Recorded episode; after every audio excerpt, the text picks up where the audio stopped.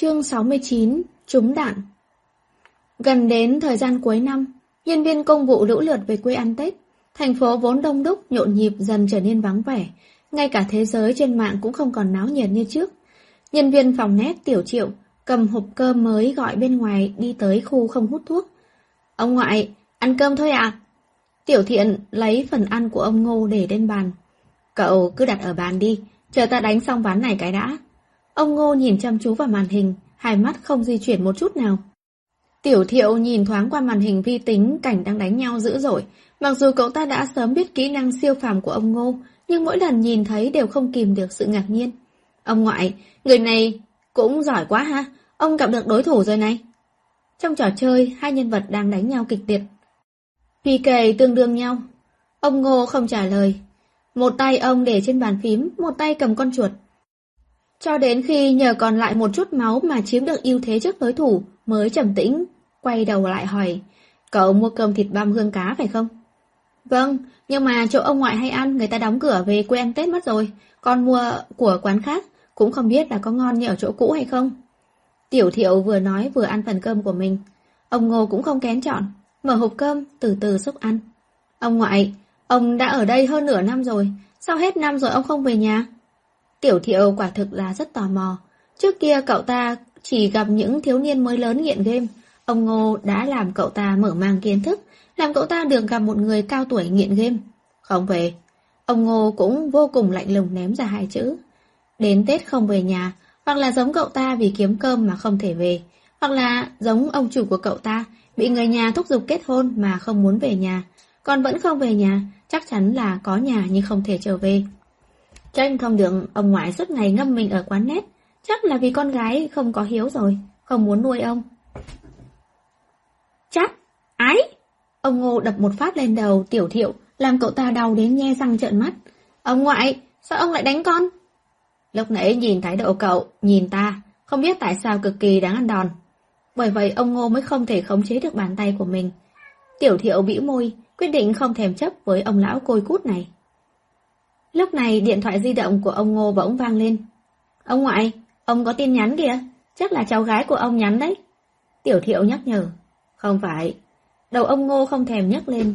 Cháu gái ta không có số điện thoại của ta. Có việc gì nó chỉ có thể nhắn trên QQ.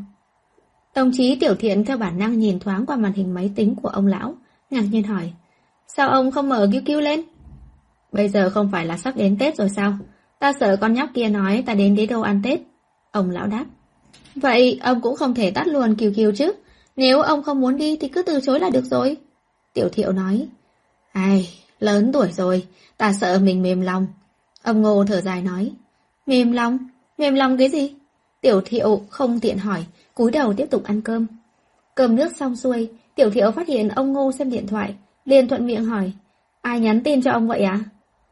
Chiến đội Du Long. Ông Ngô xem tin nhắn tiện tay ném điện thoại lên bàn. À, ai cơ ạ? Ông Ngô chỉ chỉ poster trên tường. Hình như là chiến đội này này. Chiến đội Du Long, chiến đội nổi tiếng nhất của giới eSports Trung Quốc. Chiến đội này quá hẹp hòi, chỉ là lần trước ta lỡ tay giết một đứa bé trong chiến đội của bọn họ thôi hay sao? Thế mà bọn họ mỗi ngày để đuổi theo ta đòi PK, cũng không biết từ đâu mà biết được số điện thoại của ta, còn gọi điện thoại tới muốn gặp ta nói chuyện nữa chứ. Ông Ngô phàn nàn, ta không thèm nhận điện thoại, Vậy là nhắn tin hàng ngày cho ta, phiền muốn chết à? Đầu tiên tiểu thiệu không thể tin nhìn ông Ngô, sau đó lập tức bổ nhào qua cầm lấy điện thoại di động mà ông Ngô vừa ngếm lên bàn. Điện thoại không có mật khẩu, cậu ta mở mục tin nhắn lên. Chào anh Đại Hào, tôi là quản lý chiến đội Du Long, Mạc Thành Trạch. Không biết anh có thể cho tôi gặp một lần được không? Tôi muốn nói chuyện với anh một chút về chuyện trò chơi. Vắt ngốc gì đó, cậu mau đi vứt rác đi. Ông Ngô đem hộp cơm đã ăn xong, nhét vào tay cậu nhân viên phòng nét đang còn trợn mắt há mồm. Đậu xanh rau má. Cậu ta vốn cho rằng đã 19 thì nên từ bỏ mộng tưởng trở thành game thủ chuyên nghiệp đi thôi. Mẹ nó chứ, người ta hơn 60 tuổi rồi còn có thể dễ dàng đạt được. Trong nhà máy hoang nào đó, vùng ngoại thành đế đô, Trần Dương mang theo một đội cảnh sát đặc nhiệm tiếp cận cửa nhà máy. Theo tin tình báo nhận được, hôm nay trong nhà xưởng này diễn ra một cuộc giao dịch mua bán ma túy. Lão đại, Lần đầu tiên được tham gia nhiệm vụ bắt giữ người cỡ lớn như vậy, Khâu Hàng có chút hồi hộp, dựa vào bên người Trần Dương. Đừng lo lắng.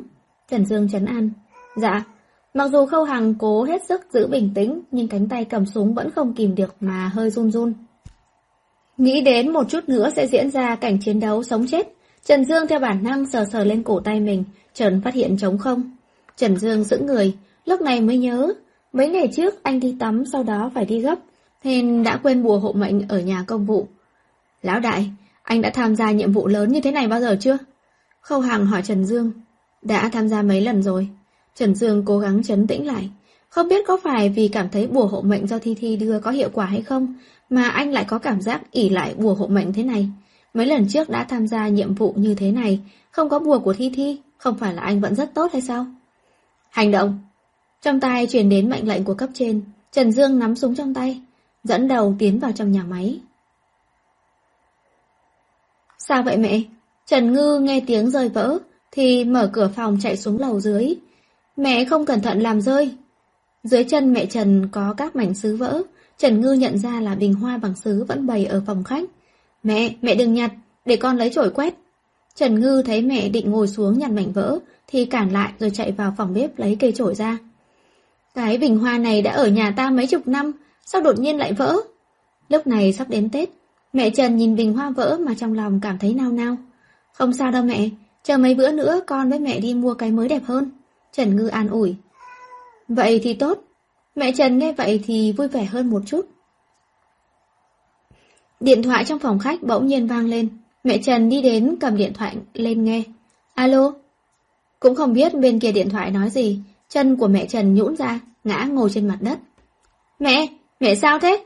Trần Ngư thấy vậy ném trổi đi vội vàng chạy tới. Thi Thi, Thi Thi. Mẹ Trần nắm chặt tay con gái, toàn thân run rẩy, hai mắt đỏ bừng, vẻ mặt tuyệt vọng nói. Anh con, anh con, nó... Anh con làm sao ạ? Trong lòng Trần Ngư dâng lên cảm giác bất an. Anh con bị trúng đạn rồi. Khi Trần Ngư và mẹ Trần chạy tới bệnh viện, thị trưởng Trần đã đợi trước phòng phẫu thuật. Đứng cùng ông còn có mấy cảnh sát. Kiến Huân, Trần Dương sao rồi? Mẹ Trần níu tay chồng, lo lắng hỏi. Bác sĩ vẫn đang phẫu thuật.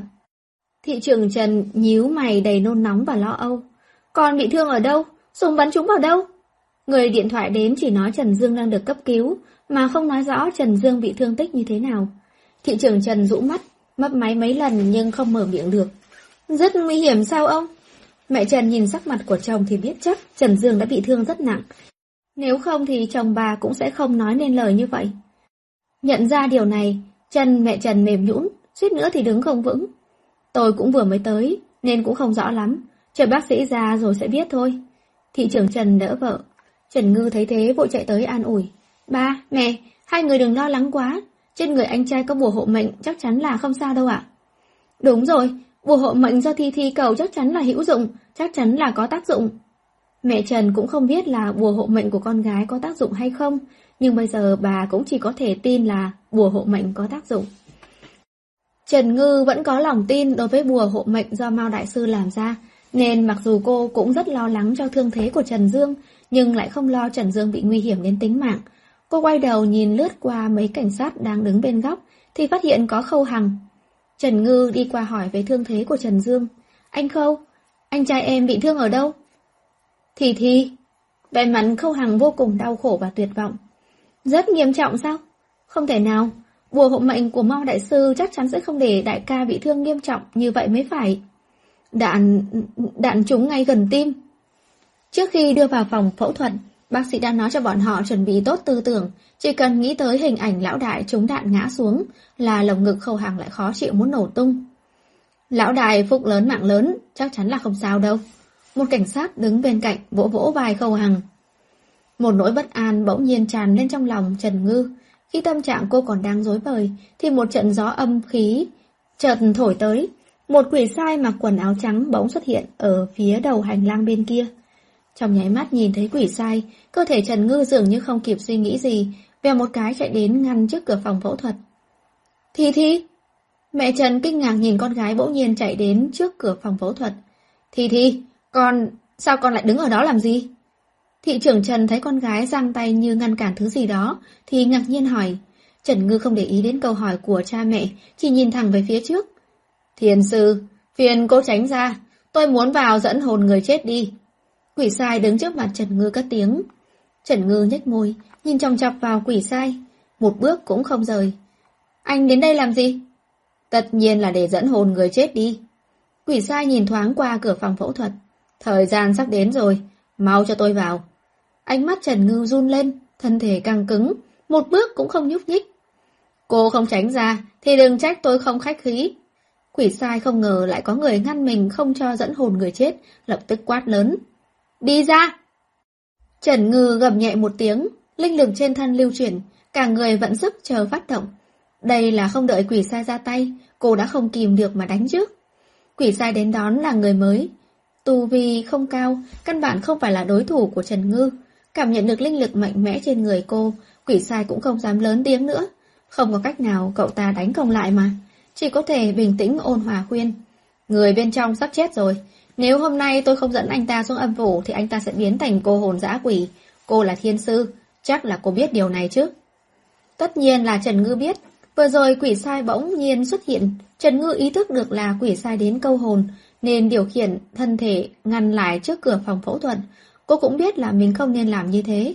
Nhưng mà khi nội tâm của Trần Ngư còn đang tranh đấu, không biết nên làm thế nào, thì cửa phòng phẫu thuật bỗng nhiên mở ra. Trần Ngư vội nghiêng người, tránh ra. Trần Dương! Trần Dương được đẩy ra, mẹ Trần kích động nhào tới theo Trần Dương đẩy vào phòng hậu phẫu. Bác sĩ, con trai tôi thế nào rồi? Thị trưởng Trần hỏi bác sĩ. Đội trưởng của chúng tôi thế nào rồi? Môn đám cảnh sát hỏi. Chúng tôi đã gắp đạn ra, nhưng đạn đã tổn thương tim của bệnh nhân. Vậy nên Bác sĩ không đành lòng nói. Cho nên, thị trưởng Trần lo lắng hỏi. Bệnh nhân có khả năng mất đi sinh mệnh bất cứ lúc nào. Về mặt bác sĩ xin lỗi. Xin lỗi, chúng tôi đã cố gắng hết sức. Mọi người đi gặp cậu ấy lần cuối đi. Cái gì? Mắt thị trưởng Trần tối sầm lại. Thị trưởng! Trợ lý vội vàng đỡ thị trưởng Trần đang lảo đảo muốn ngã. Vẻ mặt thị trưởng Trần dám ngắt, không thể tin nhìn về phía Trần Dương đang được đẩy đi. Ông không thể nào tin được Đứa con trai mà ông luôn tự hào sắp chết rồi sao? Tim ông như bị khoét đi một miếng. Ông nói bậy bạ cái gì đó? Ông là đồ lăng băm. Không hàng kích động xông lên hét to, lại bị mấy người đứng bên cạnh đè xuống. Khi Trần Dương được đẩy ra khỏi phòng phẫu thuật, Trần Ngư đã nhìn thấy sinh khí trên người anh trai mình đã tan rã một lượng lớn. Sự thật này khiến cô cảm thấy bất lực và tuyệt vọng. Còn bao lâu? Trần Ngư nhìn về phía quỷ sai. Quỷ sai sững người, rồi mới định thần lại lấy điện thoại di động mở sổ sinh tử kiểm tra một lúc rồi nói. Còn 10 phút nữa. Chưa hết thời gian mà anh đã đến đây làm gì hả? Trần Ngư thở hồn hển mắng. Đây là ngày đầu tiên tôi đi làm, tôi thể hiện niềm yêu nghề không được sao?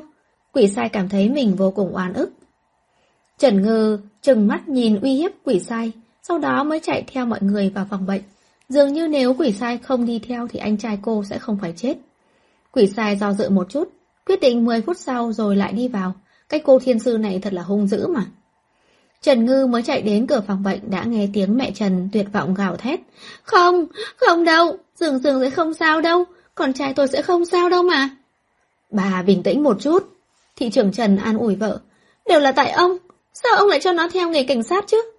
Mẹ Trần trách móc chồng, xong rồi lại quay ra trách móc bản thân mình. Không phải, đều là do tôi, nếu như không phải do tôi làm lạc thi thi nên từ nhỏ Dương Dương đã cố hết sức để thi vào cảnh sát. Thị trường Trần ôm vợ, bóng dáng cao lớn đĩnh đàng thường ngày, dường như gầy yếu đi rất nhiều. Trần Ngư nghe mẹ Trần nói thế thì sửng sốt. Thì ra, anh trai đi làm cảnh sát, là vì cô sao? Thi Thi. Nghe được giọng nói quen thuộc, Trần Ngư ngẩng đầu nhìn. Khi cô nhìn thấy hồn phách của Trần Dương đứng trước mặt mình không xa, hai mắt đột nhiên trừng to. Mặc dù anh biết là em có thể nhìn thấy anh, nhưng gặp nhau ở tình huống như thế này vẫn là một trải nghiệm mới lạ mà kỳ quái. Trần Dương nhịn không được mà cười lên một tiếng. Anh hai! Trần Ngư há to miệng, nhưng trong lòng vô cùng khó chịu. Sau này ba mẹ đành nhờ vào em. Trần Dương quay đầu nhìn mẹ Trần đang khóc tới sắp ngất đi, và ba Trần hai mắt đỏ vằn tuyệt vọng, vẻ mặt vô cùng áy náy. Giọng nói Trần Dương khàn khàn, đồng ý với anh. Em chăm sóc cho bà mẹ thật tốt nhé, cũng quan tâm đến mình nhiều hơn. Trần Dương giơ tay, nhẹ nhàng vỗ vỗ đầu Trần Ngư. Mọi người đều đừng quá đau lòng. Thời gian đã hết rồi. Hai người còn chưa dứt lời, quỷ sai bỗng nhiên lại xuất hiện. Trần Ngư cực kỳ khó chịu nhìn quỷ sai. Còn, à, à, còn, còn một phút nữa. Quỷ sai không hiểu sao lại trột dạ nói. Tít! Trong phòng bệnh bỗng nhiên vang lên tiếng còi chói tai. Mẹ Trần nhìn máy điện tâm đồ từ từ biến thành đường thẳng, tuyệt vọng nhào lên người con trai. Dường như chỉ cần ôm chặt lấy Trần Dương thì anh sẽ không rời đi.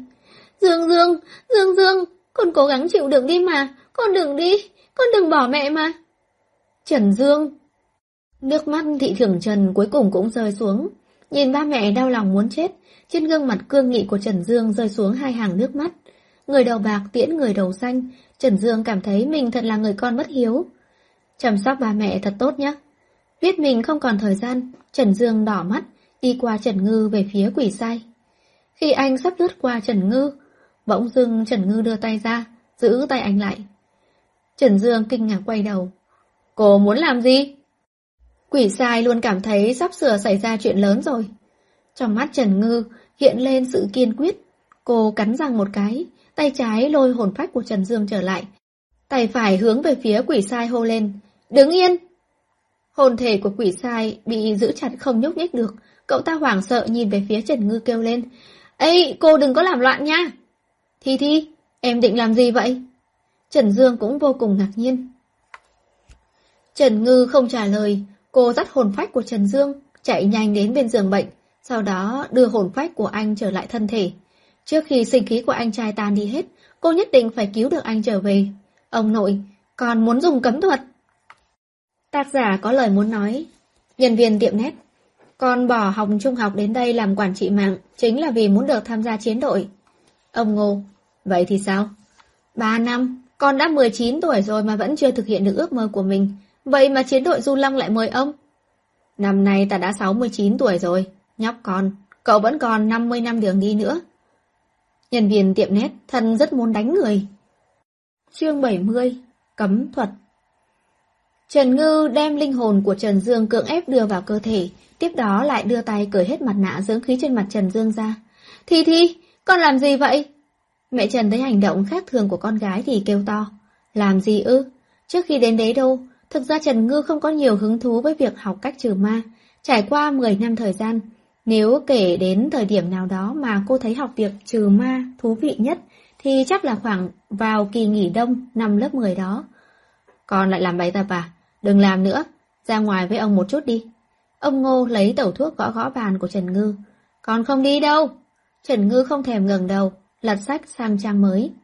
Sao con cứ suốt ngày học bài rồi làm bài vậy?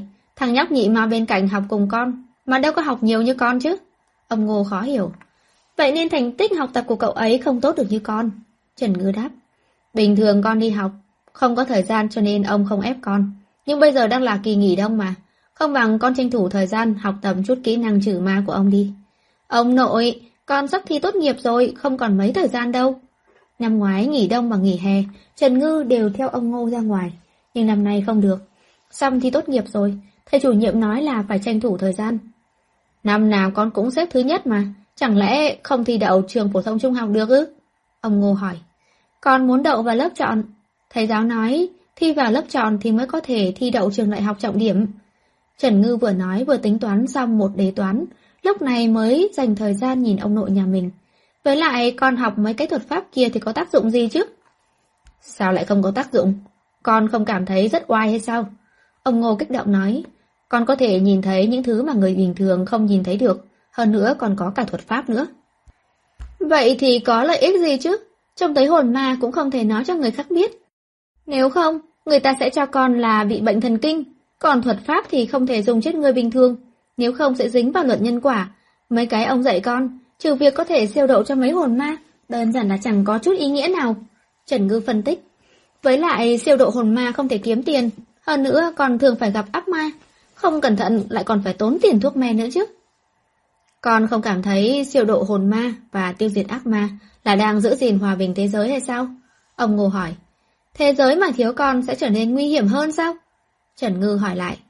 Việc này... Ông Ngô phát hiện, từ khi con nhóc này lên cấp 2, ông không thể nói lại với con bé rồi. Không thay đổi gì hết. Trần Ngư trả lời thay ông Ngô. Thế giới thiếu đi người nào cũng đều không thay đổi gì cả.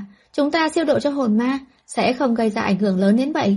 Cùng lắm chỉ coi là người tốt làm việc tốt mà thôi.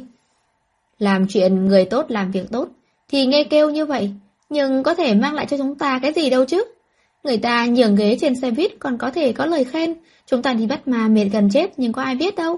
Với lại thế giới này nhiều người như vậy, tại sao cứ phải là con đi làm cái chuyện người tốt làm việc tốt này chứ? Còn nhóc chết tiệt kia, thầy giáo dạy con giá trị chân thiện mỹ đi đâu hết cả rồi hả? Hiển nhiên là ông Ngô không muốn Trần Ngư nói ra những lời như thế.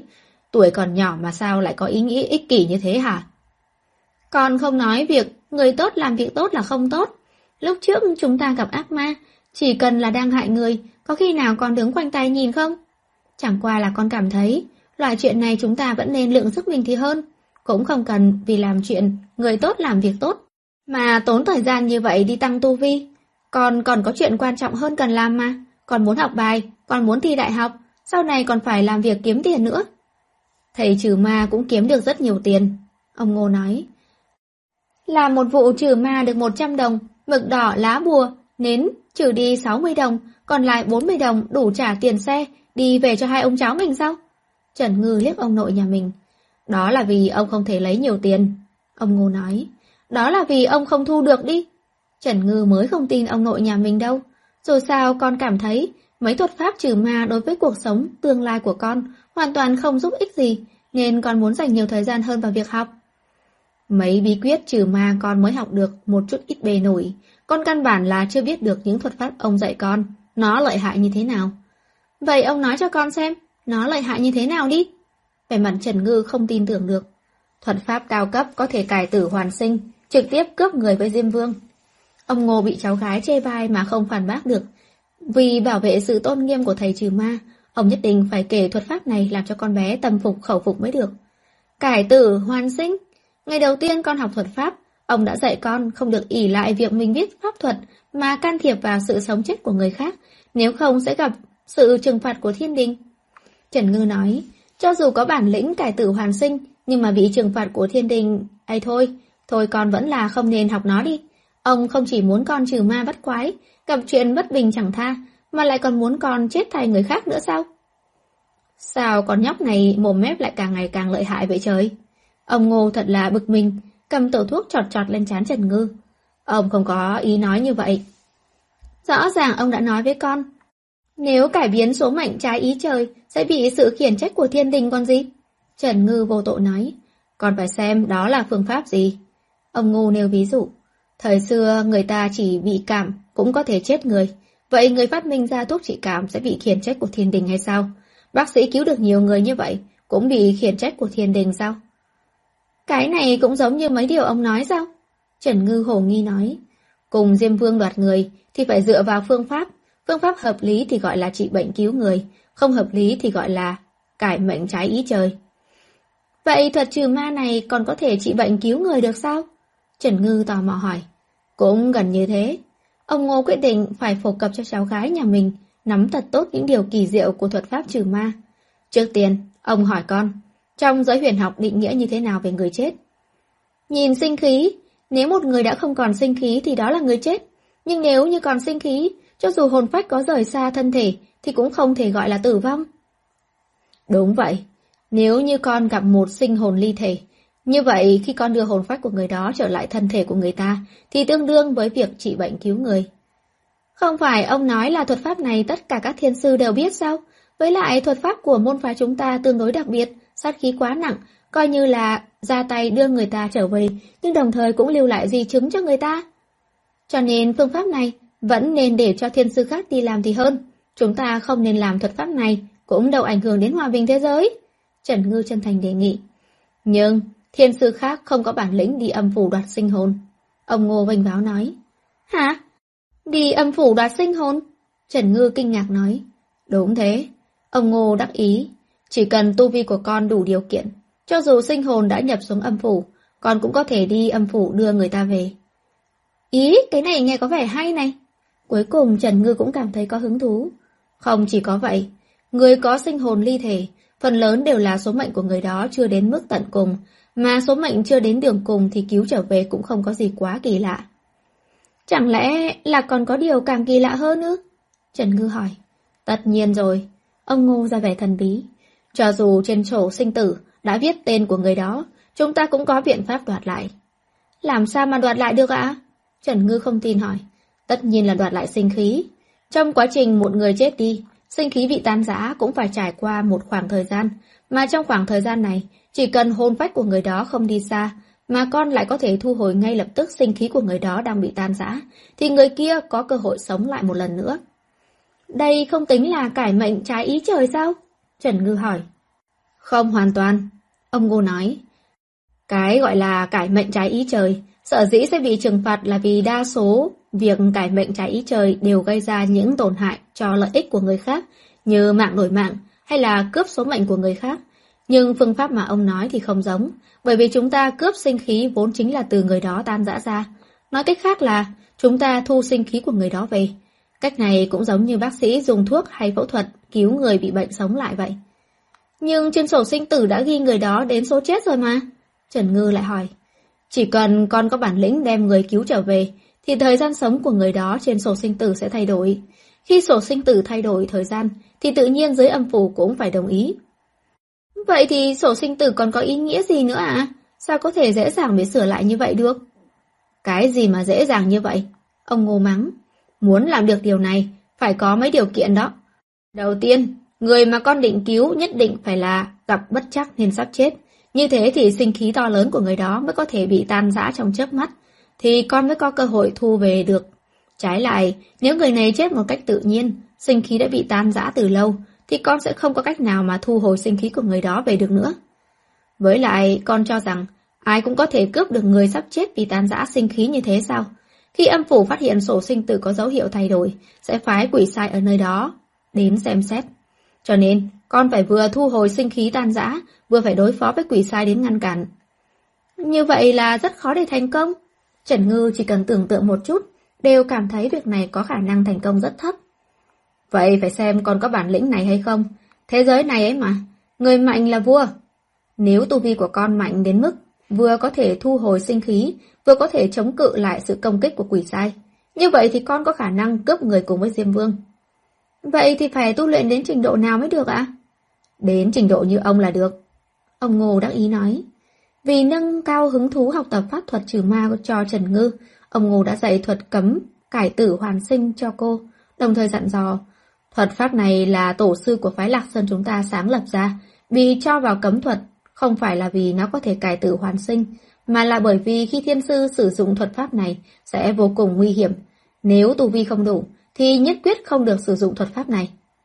Sẽ có nguy hiểm gì ạ? Nếu tu vi của con không đủ, thì sẽ không đánh lại quỷ sai. Quỷ sai có thể câu hồn con đi. Con có thể sẽ chết cùng với người mà con muốn cứu.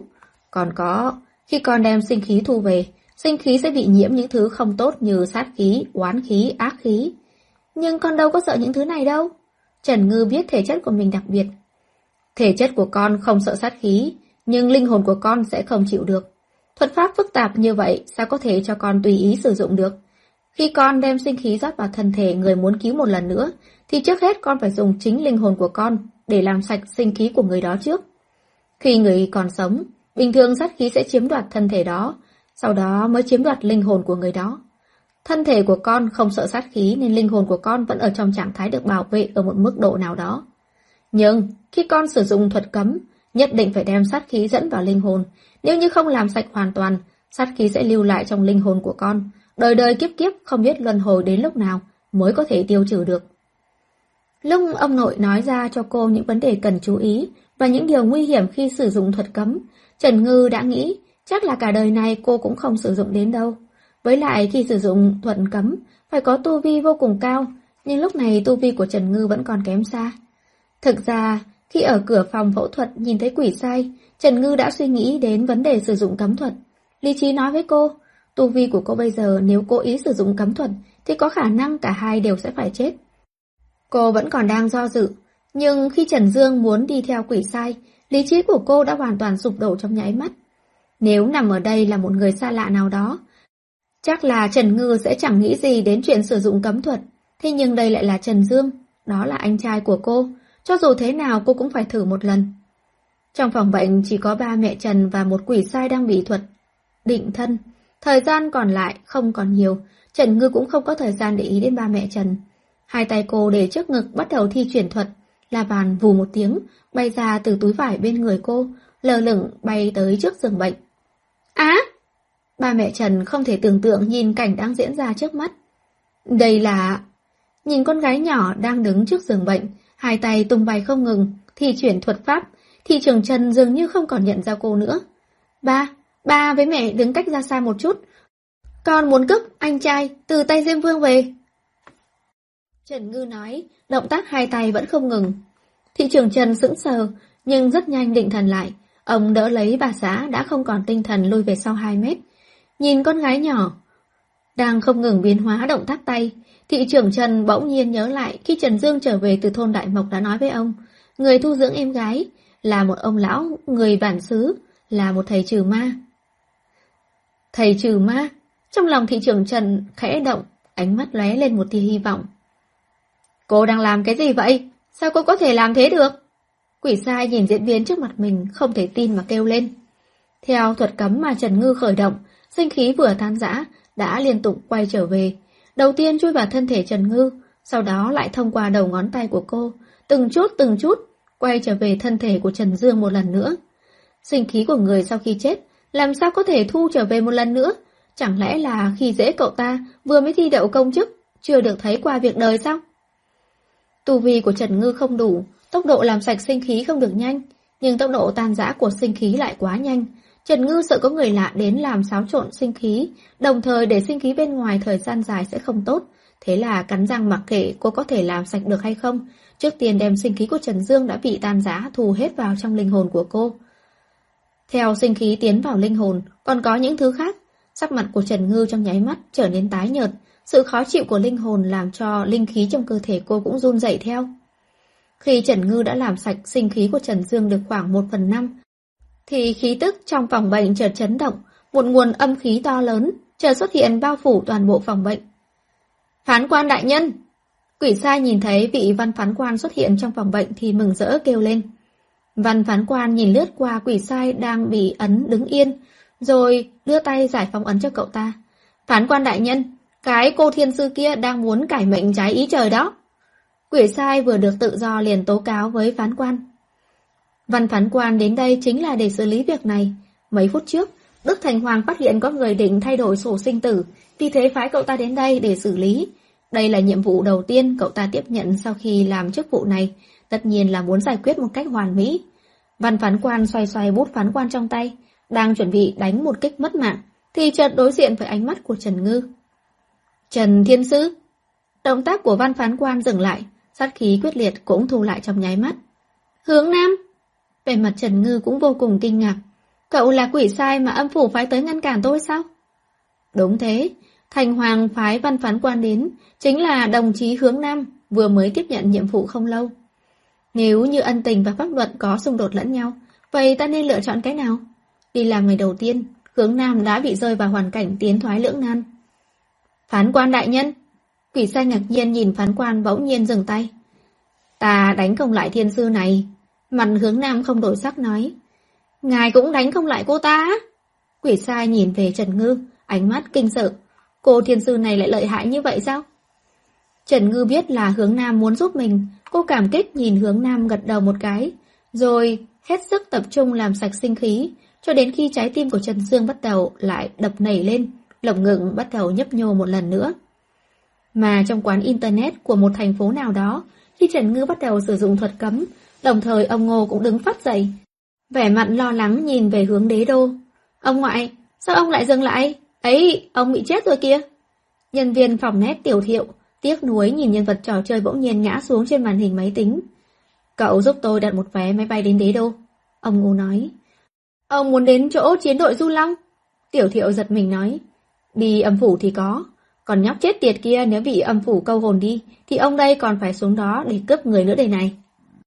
Chương 71 Di chứng Hướng Nam đứng một bên, trơ mắt nhìn Trần Ngư đưa người cứu trở về, sau đó mới ra hiệu cho quỷ sai rời đi cùng cậu ta. Linh lực trong người Trần Ngư trong quá trình sử dụng thuật cấm đã bị tiêu hao hết. Giai đoạn cuối cùng đều phải dựa vào linh lực của la bàn cung cấp mà chống đỡ. Hướng Nam cũng phát hiện Trần Ngư sắp chịu không nổi, mới kịp thời mang quỷ sai rời khỏi phòng bệnh. Trước đó hướng Nam không rời đi, là vì Trần Dương chưa hoàn toàn được cứu trở về. Sổ sinh tử chưa có thay đổi thì cậu ta còn có nghĩa vụ ngăn cản. Cậu ta không rời đi trước là sợ quỷ sai nhìn ra manh mối. Trần Ngư chờ hướng nam dẫn quỷ sai rời đi, sức lực chống đỡ cuối cùng, tiêu tan. Cả người như vũng bùn sụi lơ dưới chân giường, là bàn cũng đột nhiên rơi choang xuống đất. Thi Thi! Ở một bên đứng nhìn từ đầu đến cuối, ba mẹ Trần vội vàng chạy tới. Thị trưởng Trần nhanh chóng bế Trần Ngư lên. Thi Thi, con làm sao vậy? Con đừng dọa mẹ mà. Mẹ Trần run giọng hỏi, bà không thể tưởng tượng được trong cùng một ngày mà cả con trai con gái đều gặp chuyện. Làm sao bà có thể chịu đựng được đây? Con không sao, con chỉ bị đuối sức thôi. Ngủ một giấc là khỏe thôi mẹ à. Trần Ngư yếu ớt nói, Bà mẹ đi tìm bác sĩ, kiểm tra xem anh trai có phải không sao rồi không. Trần Ngư nói xong câu đó, nghiêng đầu qua một bên, hôn mê bất tỉnh. Thi Thi, Thi Thi! Mẹ Trần thấy con gái bỗng nhiên bị hôn mê thì bị dọa mất hồn. Bà đưa tay ra lay lay người con gái, vừa lay được hai lần thì bị ba Trần cản lại. Thì thì chỉ bị choáng vì quá mệt mỏi thôi. Thị trưởng Trần tỉnh táo hơn bà xã nhà mình nhiều. Ông còn nhớ rõ trước khi hôn mê con gái đã nói, bà đi tìm bác sĩ coi, Dương Dương sao rồi? Dương Dương! Lúc này mẹ Trần cũng đã lấy lại tinh thần. Hai vợ chồng quay đầu nhìn về giường bệnh. Nhìn lên máy điện tâm đồ phía đầu giường, trên màn hình biểu thị gợn sóng có quy luật và tiếng máy bíp bíp nhắc nhở vô cùng rõ ràng. Dường như cách đây không lâu, một chùm sáng chói xuất hiện trên người Dương Dương mà bọn họ đã nhìn thấy, chỉ là ảo giác. Bên ngoài bệnh viện, hướng nam thân thiết nói chuyện cùng quỷ sai. Cậu tên gì? Bẩm phán quan đại nhân, tôi tên là Triệu Nghị. Quỷ sai Triệu Nghị đáp. Tôi đã từng gặp cậu. Hướng nam nói, Chúng ta đã cùng tham gia khóa huấn luyện cho người mới của Hắc Bạch Vô Thường. Ế, đại nhân, ngài còn nhớ tôi sao? Triệu Nghị không ngờ cậu ta chỉ là một quỷ sai nho nhỏ, mà lại có thể lưu lại ấn tượng trong mắt phán quan, lập tức vô cùng kích động. Tôi và đại nhân cùng tham gia khóa huấn luyện người mới của hai đại nhân Hắc Bạch Vô Thường, tôi cũng giống ngài, hôm nay là ngày đầu tiên đi làm đó. Đây là nhiệm vụ thứ nhất của cậu đúng không? Hướng Nam hỏi. Đúng thế, đáng tiếc là thất bại rồi về mặt triệu nghị vô cùng ảo não. Đây cũng là nhiệm vụ thứ nhất của tôi. về mặt hướng nam cũng vô cùng yêu sầu cảm thán. Ê, thần vất vả mới tìm được công việc này mà. Đúng thế đó, tôi thì 30 năm mới đậu được công chức. Triệu nghị vô cùng đồng cảm. Tôi phải chờ 600 năm mới được làm phán quan, cũng không dễ dàng chút nào. Hướng Nam vô cùng phiền muộn nói. Cậu nói xem, sao chúng ta lại xui xẻo như vậy chứ? Nhiệm vụ đầu tiên đã gặp phải thiên sư lợi hại như thế. Đúng đấy, nếu trên dương gian thiên sư nào cũng lợi hại thế này, thì chúng ta còn có việc để làm nữa không đây? Triệu Nghị gật đầu phụ họa. Công việc có thể giữ được hay không còn chưa chắc chắn đâu, cũng không biết còn có cơ hội làm việc không nữa ấy chứ. Hướng Nam lo lắng nói, không, không thể nào. Triệu Nghị kinh hoàng, chỉ vì chút chuyện này mà chúng ta không thể giữ công việc này sao? Hay, chỉ có thể trách số phận chúng ta không tốt thôi. Hướng Nam oán giận nói. Cậu nói xem, nếu thiên sư kia muốn cứu người, sao không để lúc chúng ta chưa tới cứu về trước đi? Sao lại cứ cố tình đúng lúc chúng ta có mặt ở đó chứ? Cậu nói chúng ta phải viết báo cáo như thế nào đây? Nói hai quỷ xa chúng ta không đánh lại một thiên sư, cuối cùng chờ mắt nhìn cô ta đem người cứu trở về. Đúng rồi ha, chúng ta còn phải viết báo cáo nữa. Nói đến báo cáo, hai mắt của triệu nghị đào đảo, trong đầu nhanh chóng vạch ra các kế sách. Sau đó nhìn phán quan đại nhân đang lo lắng, cẩn thận đề nghị. Đại nhân, Tôi có một kế hoạch, có thể bảo vệ công việc của chúng ta. Không biết có nên nói ra hay không? Cậu cứ nói đi. Ánh mắt hướng nam lóe lên tia sáng vì gian kế đã thành công. Chuyện này cũng chỉ có hai chúng ta biết rõ. Vậy chúng ta cùng thống nhất viết báo cáo. Chúng ta cùng viết là khi hai chúng ta đến bệnh viện thì người đã được cứu mất rồi. Sổ sinh tử đã thay đổi, chúng ta cũng không có cách nào ngăn cản. Triệu Nghị đề nghị. Ờ, viết như vậy có được không? Hướng Nam ra vẻ khó xử. Có thể chứ, khi tôi còn sống đi làm, đồng nghiệp xung quanh đều làm như vậy đó, mà cũng từ người chết mà thành, phương thức làm việc chắc cũng như nhau mà thôi. Với lại, chúng ta chỉ hơi sửa lại trình tự thời gian một chút, cũng chẳng gây hại gì cho ai. Dù sao kết quả cũng là không ngăn cản được, không bằng tôi vẽ thêm một chút cho bớt trách nhiệm. Dù sao thì công việc khó tìm, người mới khó lăn lộn à. Nếu chúng ta có thể thống nhất ý kiến thì đây là ý hay đó. Hướng Nam cảm kích nhìn Triệu Nghị. Nếu lần này có thể giữ được chức quan này, coi như là vi huynh thiếu hiền đệ một ân tình. Sau này có việc gì, hiền đệ đều có thể đến tìm huynh. Đại nhân khách khí, đại nhân khóa khách khí rồi. Trong lòng Triệu Nghị mừng thầm. Ai nha, đây là lãnh đạo nợ mình món ân tình đó nha. Sau này có hy vọng thăng chức, thăng lương rồi nha. Trần Ngư tỉnh lại đã là nửa đêm. Thi Thi, con tỉnh rồi hả? Vẫn ngồi một bên canh giữ cho con. Mẹ Trần kích động. Mẹ, anh hai sao rồi ạ? Trần Ngư ngồi dậy. Mẹ Trần lấy một cái gối để sau lưng con gái. Lúc này ánh mắt phức tạp nhìn con gái. Bác sĩ đã kiểm tra qua, Dương Dương đã vượt qua thời kỳ nguy hiểm, nhưng vết thương vẫn còn rất nguy hiểm, bây giờ đang nằm trong phòng bệnh nặng. Kết quả kiểm tra của bác sĩ cho thấy, vết thương của Trần Dương vẫn còn. Từ góc độ khoa học cho thấy, bị thương nặng như vậy thì trái tim của Trần Dương không thể nào đập được nữa. Nhưng thần kỳ là, dù bị thương nặng như vậy, nhưng trái tim của anh vẫn kiên cường nảy lên. Đồng thời chính cơ thể của Trần Dương cũng từ từ bình phục trở lại. Đối với hiện tượng này, bác sĩ không có cách nào giải thích. Sau khi cảm thấy ngạc nhiên thán phục, thì cũng chỉ có cách xem đó là kỳ tích. Vậy là tốt rồi, bà đâu mẹ? Trần Ngư nghe thấy anh trai không sao, nỗi lo trong lòng mới buông xuống. Trước lông té xỉu, mặc dù xác định là cô đã thu hết sinh khí về, nhưng chưa tận tay nghe xác nhận của bác sĩ, Trần Ngư vẫn không yên lòng. Bà con thấy các con đã không có việc ừ, thì đi làm rồi, công việc của ông ấy chính là như vậy. Con có khỏe không? Mẹ Trần lo lắng hỏi. Bác sĩ nói con là do mệt mỏi quá độ. Con, con làm việc đó có thể ảnh hưởng không tốt gì cho con không? Trong thời gian Trần Ngư hôn mê, mẹ Trần vẫn luôn điều chỉnh thế giới quan của bản thân mình. Từ trước đến giờ, bà chưa bao giờ tưởng tượng được trên thế giới này lại có những chuyện thần kỳ như vậy. Đến mức hiện tại, bà cũng không biết phải hỏi Trần Ngư như thế nào nữa. Con không sao, con chỉ mất sức lực thôi. Linh lực tiêu hao hơi nhiều, hiện tại đã khôi phục được... Ừ, ối!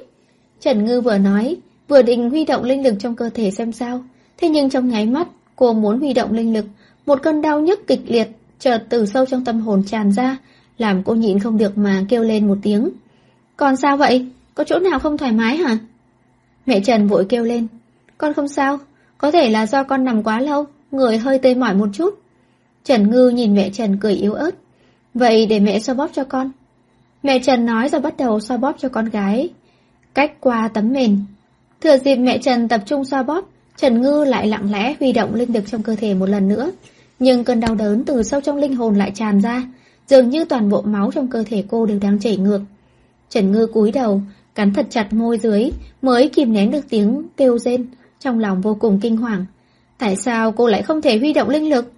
Đó nghĩa là sau này cô không thể sử dụng linh lực được nữa, hay đây chỉ là tạm thời?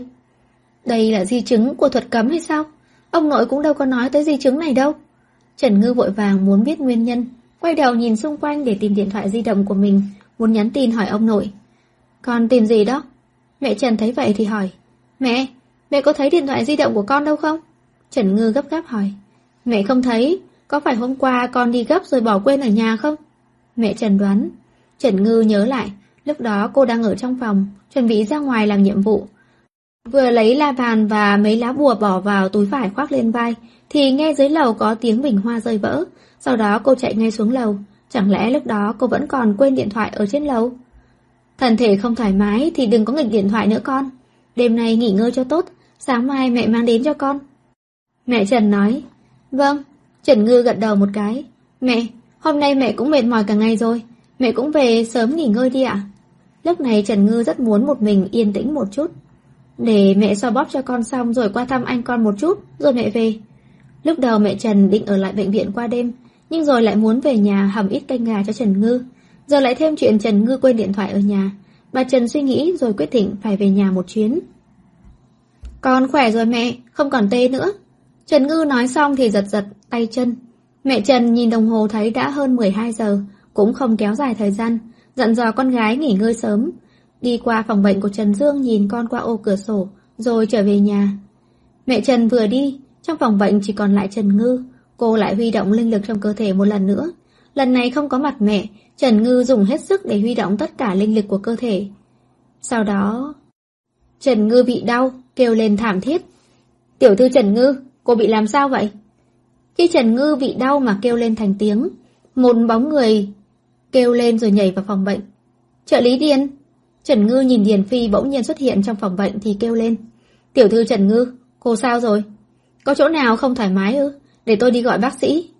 Điền Phi thấy sắc mặt Trần Ngư xám lại, toát mồ hôi lạnh, dáng vẻ vô cùng đau đớn thì lo lắng hỏi. Chẳng lẽ tin tình báo có sai lầm? Không phải bác sĩ nói là chỉ bị mệt mỏi quá độ thôi sao?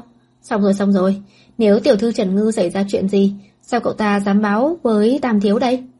Anh đừng đi, tôi không sao đâu. Trần Ngư ngăn cản. Sao anh lại tới đây? Tam Thiếu nghe cô bị bệnh thì rất lo lắng cho nên phái tôi đến đây hỏi rõ tình hình. Thực ra thì Điền Phi đã đến từ lâu, nhưng do mẹ Trần luôn ở trong phòng bệnh nên cậu ta cũng không tiện đi vào. Thực sự là cô không có việc gì sao? Tôi không sao, cho dù có sao thì chuyện này bác sĩ cũng không thể giải quyết được. Anh nói với anh ba là tôi không sao, để anh ấy không phải lo lắng. Tam Thiếu nghe cô xảy ra chuyện thì đã vô cùng lo lắng. Nếu không phải vì thể chất của anh ấy, thì anh ấy đã đến đây từ sớm rồi. Điền Phi nói rồi lấy điện thoại ra đề nghị. Hay là cô nói điện thoại video với anh ấy đi. Tam Thiếu phải tận mắt nhìn thấy cô không sao thì mới yên tâm được. Được. Trần Ngư do dự một chút rồi nhẹ gật đầu. Điền Phi thấy Trần Ngư đồng ý nói chuyện video, ánh mắt sáng lên, hấp tấp đi tới, bấm ngay cuộc gọi video, rồi đưa điện thoại đến tay Trần Ngư. Sau đó tức tốc ra khỏi phòng bệnh, sợ quấy rầy thế giới hai người của Tam Thiếu. Điện thoại được kết nối rất nhanh, trên vẻ mặt anh Tuấn của Lâu Minh vô cùng lo lắng. Thi Thi, em sao rồi? Sao sắc mặt lại kém như vậy? Anh ba, em không sao. Trần Ngư ỉu xìu lắc đầu. Vậy sao em lại ỉu xìu như vậy hả? Lâu Minh chưa bao giờ nhìn thấy Trần Ngư xa sút như thế. Có phải em lo lắng cho anh trai em không? Sự việc của Trần Dương, anh đã nghe nói rồi. May mắn là cứu được. Chỉ cần không nguy hiểm đến tính mạng, thân thể sẽ từ từ khôi phục. Em đừng quá lo lắng. Dạ, Trần Ngư gật đầu. Đúng rồi, sao em lại té xỉu? Bác sĩ nói là em mất sức quá độ. Đã xảy ra chuyện gì sao? Em không sao, chỉ là bị tiêu hao linh lực thôi. Tiêu hao linh lực? Ở chợ ma thành phố Bình khi gặp ma vương, linh lực của Trần Ngư đã bị tiêu hao một lần, nhưng lần đó là vì chống lại ma vương. Lần này là vì... Trần Dương là do em cứu sao? Về mặt Lâm Minh đột nhiên biến đổi. Lúc đó Trần Dương là là do em dùng thuật pháp cứu về sao? Lúc đó bệnh viện đã thông báo Trần Dương tử vong, sau đó lại xảy ra kỳ tích sống lại. Ban đầu anh chỉ cảm thán, Trần Dương đúng là phúc lớn mạng lớn. Bây giờ nghe Thi Thi nói bị tiêu hao linh lực, Long Minh chỉ cần suy nghĩ một chút là kết nối được hai việc với nhau. Anh đúng là nên sớm nhận ra, thế giới này làm gì có nhiều kỳ tích như vậy chứ? Dạ, Trần Ngư thành thật gật đầu. Cải mệnh trái ý trời, em... Lâu Minh lo lắng nói, có ảnh hưởng gì đến em không? Vừa trải qua sự việc cha con nhà họ Liễu đổi mệnh, Lâu Minh biết việc cải mệnh trái ý trời sẽ chịu trừng phạt rất lớn. Anh sợ Trần Ngư sẽ xảy ra chuyện. Em không cải mệnh trái ý trời, em chỉ thu lại sinh khí của anh hai thôi. Trần Ngư nói rồi bỗng nhiên đỏ mắt. Anh ba! Lâu Minh nghe Trần Ngư nói không cải mệnh trái ý trời thì thở phào một hơi. Sau đó nhìn trong video, hai mắt Trần Ngư đỏ lên. Em sao vậy? Đã xảy ra chuyện gì? Anh ba! Linh lực bỗng nhiên không thể huy động, thân thể lại không thoải mái, ông nội thì liên lạc không được. Trong lòng Trần Ngư sợ hãi, mất tinh thần. Bây giờ lại được Long Minh hỏi thăm như vậy. Rốt cuộc Trần Ngư không nín được, quả khóc nức nở. Anh ba, em, hình như em không thể sử dụng linh lực được nữa rồi. Em đừng khóc, em đừng khóc mà. Lâm Minh thấy Trần Ngư khóc nức nở như thế thì luống cuống tay chân an ủi. Vậy mà anh lại không thể đến bên cô được, vì thế lại vô cùng đau lòng. Nếu em không thể sử dụng được linh lực nữa thì làm sao bây giờ? Mặc dù trước kia em không thích làm thầy trừ ma đâu, nhưng bây giờ em cảm thấy hơi thích một chút rồi. Tiền sửa đường không biết em đã kiếm đủ hay chưa nữa. Trần Ngư càng khóc càng đau lòng. Không sao, không sao đâu, có lẽ linh lực chưa khôi phục lại thôi. Trên người em có linh lực, nhưng em lại không huy động được. Làm sao bây giờ? Ngày mai anh sẽ hỏi Mao Đại Sư, em đừng khóc nữa. Mọi chuyện chưa rõ ràng mà, em đừng suy nghĩ nhiều. Sau này em không thể ra ngoài kiếm tiền được nữa rồi. không sao, tiền của anh ba đều cho em, đừng khóc nữa, nha. Anh ba... Trần Ngư nhìn Long Minh ở bên kia video, khóc càng đau lòng. Nếu em không thể sử dụng linh lực được nữa, sau này sát khí của anh bùng phát thì phải làm sao đây? Em không muốn anh có chuyện gì đâu. Em đừng khóc, em đừng lo lắng cho anh, anh không sao. Lâu Minh vừa đau lòng vừa cảm động, đến lúc này rồi mà Trần Ngư vẫn còn lo lắng không có ai phong ấn khi sát khí của anh bùng phát. Trần Ngư đau lòng gần chết, sao cô có thể không lo lắng được cơ chứ? cuộc sống của con người có hai việc quan trọng nhất là tiền tài và tình yêu. Bây giờ không thể sử dụng linh lực, tiền không thể kiếm, ngay cả tình yêu cũng không thể bảo vệ được. Cuộc sống còn gì là vui thú nữa. Tiếng khóc của Trần Ngư từng tiếng một truyền đến giống như có người cầm con dao đâm từng nhát từng nhát vào tim anh. Lòng mình vô cùng khó chịu, nhưng trừ việc nhắc đi nhắc lại câu em đừng khóc nữa, anh không biết mình có thể làm gì khác. Lầu mình nôn nóng đến mức hai mắt đỏ bừng, nhưng rồi lại bất lực. Lầu mình, mày thật là vô dụng, người mày thích đang khóc. Vậy mà ngay cả một cái ôm mày cũng không thể cho cô ấy. Thậm chí mày còn không thể tùy ý ra khỏi cái sân nhà này nữa. Tác giả có lời muốn nói. Từ quán nét ra sân bay. Ông Ngô liên tục gọi điện cho Trần Ngư, nhưng đầu dây bên kia không có người bắt máy. Còn nhóc chết tiệt kia, nó đã bị âm phủ bắt đi thật rồi ư? Chương 72 Hiểu lầm Khi ông Ngô truyền thuật cấm cho Trần Ngư, đã dặn đi dặn lại cô, nếu tu vi không đủ thì không được tùy ý sử dụng. Dựa trên thái độ lười nhác tu luyện trước đây của Trần Ngư, ông Ngô thậm chí cảm thấy con nhóc đó có lẽ cả đời này cũng không có cơ hội sử dụng thuật cấm này. Không ngờ mới rời thôn Đại Mộc chưa được bao lâu, vậy mà lại dám to gan sử dụng đến cả thuật cấm luôn rồi. Dám cướp người với Diêm Vương là việc làm nguy hiểm đến mức nào, ngay cả chính ông cũng không dám tùy tiện sử dụng linh tinh. Khi ở quán nét, cảm nhận được thuật cấm bắt đầu khởi động, ông tức giận đến mức hận không thể lấy cái tàu thuốc này mà gõ xưng đầu cô cháu gái không làm ông bớt lo kia đi. Hai giờ sau, ông Ngô từ quán nét chạy ra sân bay. Ông đoán là thuật cấm cũng đã kết thúc, thế là lấy điện thoại di động gọi cho Trần Ngư. Kết quả, một cuộc, hai cuộc, ba cuộc, đầu dây bên kia vẫn không có người bắt máy. Còn nhóc chết tiệt, không phải là nó đã xảy ra chuyện gì thật rồi chứ? Hiếm khi ông Ngô phải nhíu mày. Quỷ sai không thể tùy tiện câu hồn phách của người sống đi, nhưng nếu có người can thiệp vào làm xáo trộn hoạt động bình thường của âm phủ, quỷ sai có thể mang sinh hồn của người này xuống dưới âm phủ trước, sau khi thẩm vấn định tội, rồi mới quyết định xử lý như thế nào. Nói cách khác, nếu Trần Ngư bị quỷ sai câu hồn đi, như vậy trong vòng 24 giờ, thân thể sẽ bị hôn mê. Nhưng sau 24 giờ, sau khi âm phủ thẩm vấn có kết quả xử lý, nếu tội danh nghiêm trọng, sinh khí trong sinh hồn sẽ bị tước đoạt. Như vậy coi như là đã chết. Ông Ngô tính thời gian, từ sân bay chỗ ông bay đến đế đô mất 2 giờ, từ quán nét đến sân bay cũng mất 2 giờ, còn 20 tiếng. Ông định đến đế đô xem tình hình của Trần Ngư, không có việc gì là tốt nhất. Nếu quả thật hồn phách bị câu đi, vậy ông cũng đành đi một chuyến xuống âm phủ. Mặc dù ông không muốn xuống âm phủ trước khi tuổi thọ hết, mà chết già một chút nào. Thưa quý khách, chuyến bay số hiệu MU2066 đến đế đô sẽ bị hoãn lại vì nguyên nhân thời tiết, Kính mong quý khách thông cảm và chờ đợi. Hệ thống loa sân bay vang lên tiếng nhắc nhở việc chuyến bay bị delay. Máy bay bị hoãn. Tôi biết ngay sẽ bị delay mà. Thời tiết xấu quá. Vậy đến lúc nào mới bay được á? À? Chăng là phải chờ hết rông. Không biết đến lúc nào mới hết mưa rông lên trời. Ông Ngô nghe hành khách xung quanh bàn tán, đứng dậy đi lại trước cửa sổ phòng chờ. Ông ngẩng đầu nhìn bầu trời dày đặc mây đen. Toán chừng mưa rông còn bao lâu mới hết. Sau đó, đi về phía phòng vệ sinh của phòng chờ máy bay. Mặc dù ông Ngô là thầy trừ ma, không am hiểu phong thủy và xem bói, nhưng cũng có thể nhìn đoán thiên văn. Lúc nãy khi quan sát bầu trời, ông Ngô tính toán mưa rông phải 12 giờ sau mới hết được. Coi như là 12 giờ sau máy bay mới cất cánh. Chờ ông tìm được Trần Ngư, đã không còn thời gian mang người từ âm phủ trở về.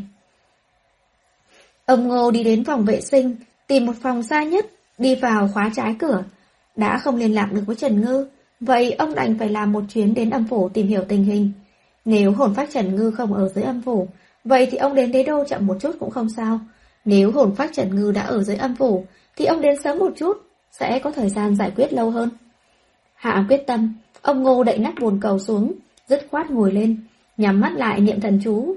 Trong nháy mắt khi hồn phách rời thân thể, ông Ngô đang ngồi thẳng trên nắp bồn cầu, bỗng nhiên mất hết sức lực ngã nghiêng dựa vào vách ngăn phòng vệ sinh, cả người không còn chút sinh lực nào.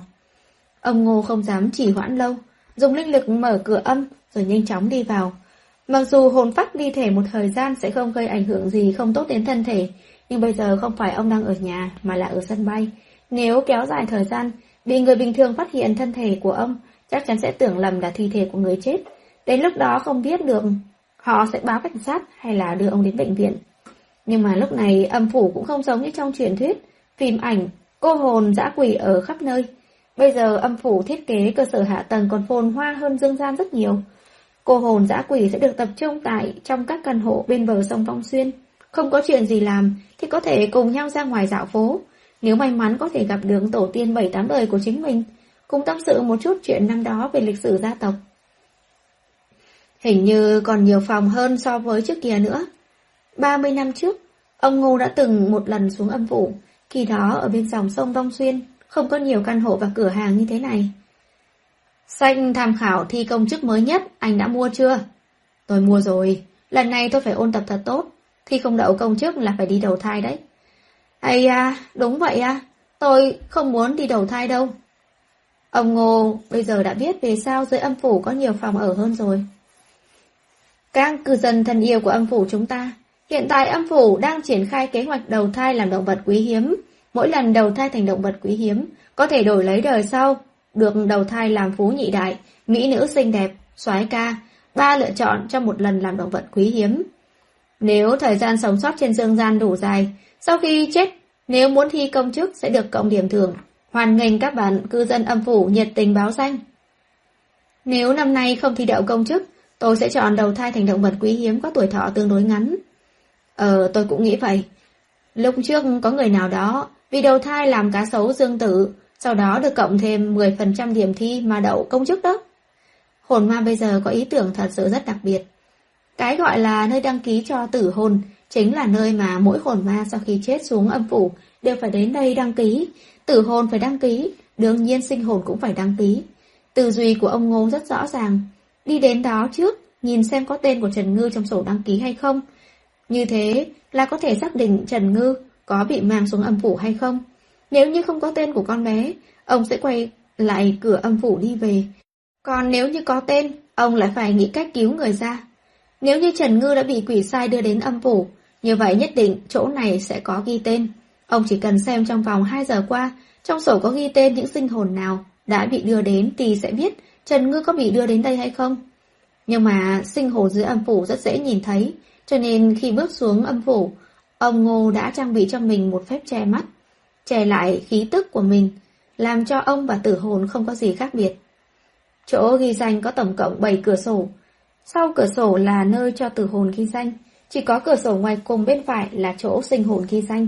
Những cửa sổ khác đều tương đối bận rộn, chỉ có cửa sổ này là vô cùng nhàn nhã. Quỷ sai ngồi bên trong uể oải dựa lưng vào ghế chơi điện thoại di động.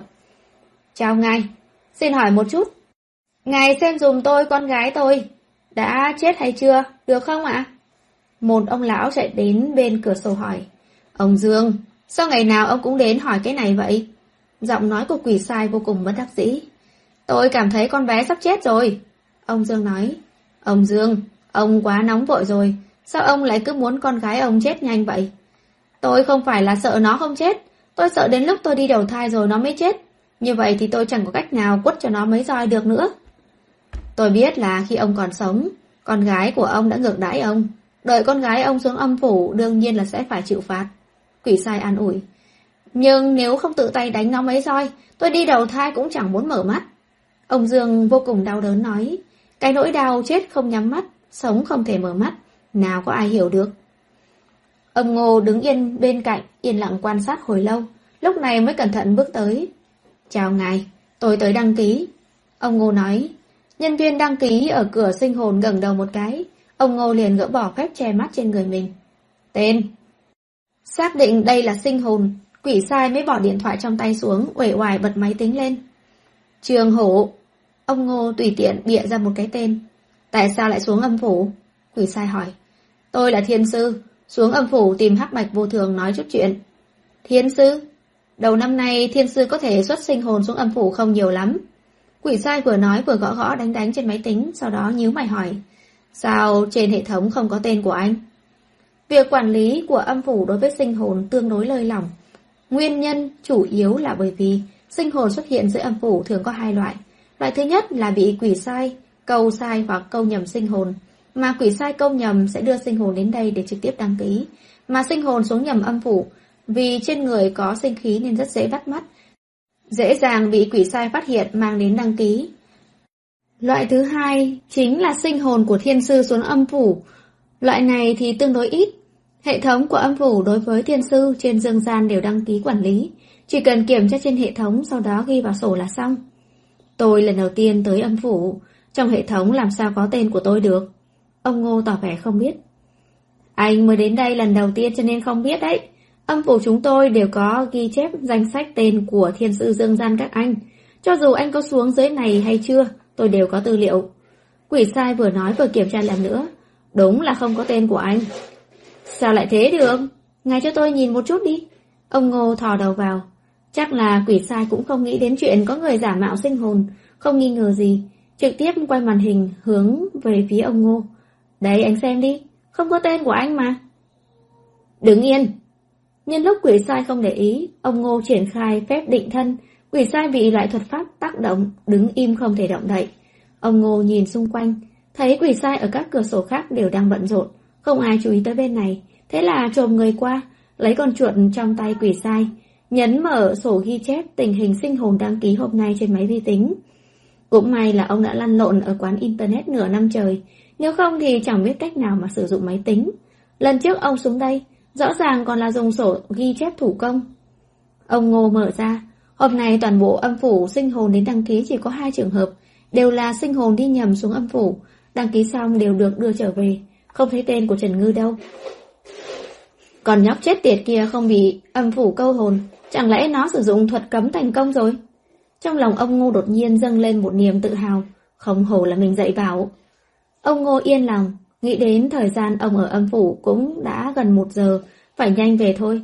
Nếu không bị người khác phát hiện ông nằm ngấp trong phòng vệ sinh, thì chuyện báo cảnh sát không phải là không có khả năng. Ông Ngô trả con chuột về lại vị trí cũ, ngẩng đầu đối diện với ánh mắt hoảng sợ của quỷ sai. Ông lấy điện thoại di động quỷ sai vừa bỏ xuống nhét lại vào trong tay quỷ sai, cười cười nói, đúng là không có tên của tôi, ngài tiếp tục chơi điện thoại đi. Ông Ngô nói xong, cũng không quay đầu lại, đi thẳng về hướng cửa chính phòng ghi danh. Nhân viên sát bên cạnh cửa sổ sinh hồn, quay nhìn người đồng nghiệp bên cạnh, phát hiện đồng nghiệp vẫn đang chơi điện tử, điện thoại di động như cũ, trong lòng ghen tị, vừa cúi đầu tiếp tục làm việc. Ai bảo mình không có ô dù, không được phân công việc nhàn nhã. Khi ông Ngô đến sảnh lớn phòng đăng ký, lại triển khai thuật che mắt trên người mình, định đi ra cửa âm phủ, thì tình cờ gặp phải hai người quen. Ngô lễ. Hắc vô thường liếc mắt một cái liền nhận ra ông Ngô. Lão Bạch, Lão Bạch, cậu nhìn xem, kia có phải là Ngô lễ không? Ông Ngô chửi thầm một tiếng, hồi hỏng rồi. Đúng rồi. Bạch vô thường nhìn thoáng qua ông Ngô. Hắc vô thường giao hồn phách mình vừa câu về cho đệ tử bên người để cậu ta đưa vào đăng ký, còn mình và Bạch vô thường đi về hướng ông Ngô.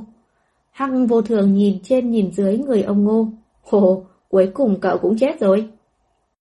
Ta tha thứ cho ngài, vì không nhìn phát hiện ra thuật che mắt, lão phu mới nghiên cứu ra gần đây. Ghi danh chưa vậy? Bạch vô thường nói xong định lấy điện thoại di động ra. Vẫn chưa đâu. Ông Ngô vội vàng ngăn cản. Động tác nhìn điện thoại của Bạch vô thường ngừng lại, nghi ngờ nhìn về phía ông Ngô. Các ngài cũng biết là ta trước đó không phải, ha ha, tuổi trẻ hơi bồng bột một chút. Ngô lễ cười khan. Giờ biết sợ rồi. Đã nói trước với cậu rồi. Làm người phải biết khiêm tốn. Hăng vô thường trêu chọc. Con người đều là thế cả. Khi còn sống làm việc gì không phải. Sau khi chết đều phải trả giá rất lớn. Bây giờ tôi hối hận lắm rồi. Cho nên mới đứng ở cửa này để kiểm điểm bản thân đây. Vẻ mặt ông Ngô vô cùng ân hận. Tránh được hộp này, cũng không tránh được ngày mai. Bạch vô thường nói. Ở đây đều là âm phủ. Nếu cậu muốn ở lậu thì cả đời phải làm cô hồn dã quỷ đó. Tránh được lúc nào thì hay lúc ấy mà. Ông Ngô vừa khóc vừa cười nói. Xem cậu sợ kìa. Hắc bạch vô thường vỗ vỗ vai ông Ngô nói. Hai anh em chúng tôi tan việc rồi. Muốn đi uống chén rượu. Tình cờ gặp cậu ở đây, mời cậu một chén. Sau đó tôi dẫn cậu đi ghi danh. Tôi không muốn đi, tôi thật sự không muốn đi đâu. Cho dù trong lòng ông Ngô không tình nguyện đến cỡ nào, cuối cùng vẫn bị hắc bạch vô thường kéo vào quán rượu. Việc lúc trước cậu phạm phải, sau khi cậu ghi danh xong, chắc chắn sẽ bị đi tù dưới 18 tầng địa ngục. Đến đây đến đây, coi như là chúng ta đã quen biết từ trước. Hôm nay uống một trận thật sảng khoái đi nào. Hắc vô thường nói, không, không cần khách khí vậy đâu. Lão Bạch, tôi mời rượu, chút nữa cậu mời hát nha. Được. Bạch vô thường dứt khoát gật đầu. Còn muốn đi hát? Mẹ nó chứ, Lúc ông tỉnh lại là ở nhà hỏa táng hay là ở bệnh viện đây? Sáng sớm hôm sau, nhân viên quét dọn sân bay khi đến quét dọn phòng vệ sinh, phát hiện nhà vệ sinh cuối cùng vẫn luôn đóng cửa, gõ cửa lại không thấy có người trả lời. Bác gái nghi ngờ, cúi đầu nhìn qua khe cửa thì phát hiện chân người. Á, người chết! Thế là lúc sáng sớm hôm sau, khi mẹ Trần đang đưa điện thoại cho Trần Ngư, cuộc gọi đầu tiên mà Trần Ngư nhận được là cuộc gọi của cục cảnh sát trong thành phố nào đó gọi tới. Xin chào, xin hỏi cô và Ngô Lễ Tiên Sinh có quan hệ gì với nhau? Đồng chí cảnh sát hỏi. Ông ấy là ông vợ của tôi, đã xảy ra chuyện gì sao? Trần Ngư nghi ngờ hỏi. Ngô Lễ Tiên Sinh, sáng nay đã được phát hiện chết trong phòng vệ sinh của sân bay. Bước đầu nghi ngờ nguyên nhân chết là đột tử. Mong cô đừng quá đau lòng. Giọng nói của đồng chí cảnh sát nặng nề. Xin mời thân nhân nhanh chóng đến nhận lại thi thể, làm thủ tục sau đó mới có thể đưa đi hỏa táng. Chờ, chờ một chút, đừng đưa đi hỏa táng ạ. Trần Ngư giật nảy mình, ông của tôi không dễ chết như vậy đâu. Vẫn còn cần thân nhân đến làm thủ tục mới có thể hỏa táng. Nếu như thân nhân có thắc mắc về nguyên nhân chết, thì chúng tôi có thể thu phí để thực hiện giám định pháp y. Cảnh sát lại bổ sung, ấy đừng đừng, có lẽ ông ấy chưa chết đâu. Trần Ngư đã bị dọa sợ muốn khóc thét. Ông nội à, ông đang làm cái gì vậy chứ? Ông Ngô có lời muốn nói. Đây không phải là phương thức giá sân mà tôi muốn. chương 73, ông nội. Trần Ngư sợ ông Ngô thật sự sẽ bị đưa đến nhà hỏa táng, liên tục dặn dò chú cảnh sát để nguyên thi thể của ông nội. Sau đó vội vội vàng vàng cúp điện thoại gọi cho Lâu Minh. Anh ba, cứu mạng! Đêm qua thấy Trần Ngư khóc đau lòng như thế, nên cả đêm Lâu Minh khó chịu không ngủ được. Sáng nay vừa nhận được điện thoại của Trần Ngư, lại nghe được bà chữ kinh dị như thế, làm anh sợ hãi đứng vắt lên. Em bị làm sao? Không phải em, là ông nội. Trần Ngư vội vàng kể lại chuyện của ông Ngô, sau đó năn nỉ. Em sợ cảnh sát thực sự sẽ đưa ông em đi làm gì đó. Anh ba có thể giúp em, nhờ người đưa ông nội ra khỏi cục cảnh sát trước được không? Lâu Minh nghe đầu đuôi câu chuyện, tâm trạng từ sợ hãi chuyển thành im lặng. Nghe giọng nói mềm mại của Trần Ngư năng nỉ, không chút nghĩ ngợi gì, mà đồng ý ngay. Em đừng lo, bây giờ anh cho người bay trực thăng đi đón ông Ngô. Cảm ơn anh ba, em cúp máy trước, anh nhanh cho người đi giúp em nha. Chờ một chút, Lông Minh lên tiếng. Dạ. Em... cảm giác của em bây giờ tốt hơn chưa? Lông Minh quan tâm hỏi. Em tốt hơn rồi, chút nữa sẽ xuất viện. Trần Ngư cười đáp. Ừm, vậy thì tốt quá. Nghe thấy tiếng cười quen thuộc của cô nhóc, tâm tình của Lâu Minh cũng tốt hơn theo. Vậy em nghỉ ngơi đi, anh cho người đi đón ông Ngô, khi nào xong anh báo cho em. Vâng ạ. Lâu Minh cúp điện thoại, ra khỏi phòng sách ra nhiệm vụ cho Trình Bằng tìm người xử lý chuyện này. Thế là 20 phút sau, trong cục cảnh sát của thành phố nào đó, được đón tiếp một đội quân vũ trang súng ống đầy đủ. Khiêng càng cứu thương, đem ông Ngô ra khỏi túi bọc tử thi, rồi dưới ánh mắt kinh dị của cảnh sát và bác sĩ pháp y, cẩn thận khiêng đi. Tại âm phủ, trong một phòng KTV nào đó, ông Ngô bỏ ra một buổi tối, tâm trạng từ lo lắng chuyển sang bất chấp tất cả. Không có cách nào à, hắc bành vô thường giữ ông cả đêm không chịu thả. Lúc này thân thể của ông chắc chắn đã có người phát hiện ra rồi. Mấy giờ rồi? Hắc vô thường uống hơi nhiều. Trời đã sáng rồi. Vẫn luôn chú ý thời gian, ông Ngô trả lời. Ngô lễ à, cậu phải tập cho quen đi. Hắc vô thường chỉ ông Ngô nói. Âm phủ thì làm gì có ngày đêm, phương pháp tính thời gian ở dương gian không dùng được dưới này đâu. Cậu uống quá nhiều rồi đấy. Bạch vô thường ghét bỏ nhìn đồng sự. Tôi không phải là quá vui mừng hay sao?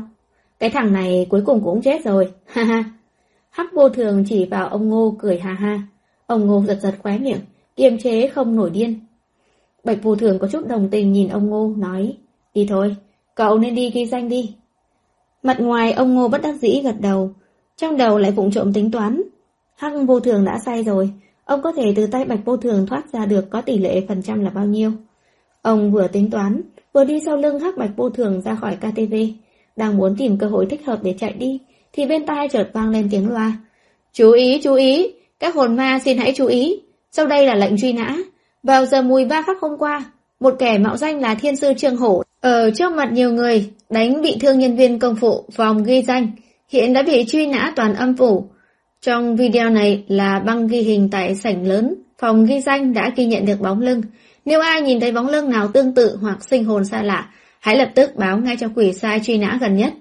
Các hồn ma hãy chú ý, các hồn ma hãy chú ý. Sau đây là lệnh truy nã. Ngày hôm qua... Loa thông báo phát loa ba lần. Trong lòng ông Ngô mang chút tâm lý may mắn liếc nhìn màn hình lớn phía trước. mặn lập tức tái mét.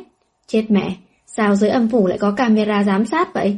Với lại, mình lúc nào thì đánh bị thương nhân viên công vụ chứ? Có người lại dám xông vào âm phủ sao? Hắc vô thường quay đầu nhìn ông Ngô nói. Không ngờ, trên dương gian cũng có người lớn gan giống cậu. Cậu nhìn người trên màn hình kia đi rồi hãy nói. Bạch vô thường ra hiệu cho Hắc vô thường nhìn lên màn hình treo trên tường. ừm Hắc vô thường quay đầu nhìn màn hình lớn, liếc mắt một cái liền nhận ra tội phạm bị truy nã là ai. Đây không phải là ngô... Ông ngô không đợi Hắc vô thường nói xong, vèo một cái chạy biến ra ngoài. Bạch vô thường sớm có chuẩn bị, móc cầu hồn trong tay, theo sát văng ra ngoài. Ông Ngô xoay mình mấy vòng trên không trung, tránh thoát công kích, rồi xoay người đá một cước cho xích cơ hồn quay trở về. Nhưng thuật che mắt trên người ông Ngô, ngay khi đụng phải xích cơ hồn liền tan biến trong chớp mắt. Sinh hồn! Wow, ở nơi này có sinh hồn kìa! Mặc quần áo giống tội phạm truy nã kìa! Nhanh nhanh lên, gọi quỷ sai mau! Ông Ngô chửi thề một câu, chạy vào đám hồn ma đang hỗn loạn. Ngô lễ, để mạng lại! Một tiếng thét lớn vang lên, sau đó có một mặt đầu trâu to bự bỗng xuất hiện trên bầu trời vong xuyên. Ngư huynh! Ông Ngô nhìn đầu trâu bự trạng xuất hiện, bị dọa mà chạy nhanh hơn. ầm, một lưỡi búa khổng lồ từ trên không trung đập xuống. Ông Ngô lăn mình tránh né, xông vào dãy nhà chung cư phía trước. Đầu trâu lại giơ búa định đập xuống lần nữa. Lão Nghiêu, nếu cậu bổ nát tòa nhà này, tiền lương của 500 năm tới đừng có nhận đấy. Mặt ngựa kịp thời lên tiếng ngăn cản.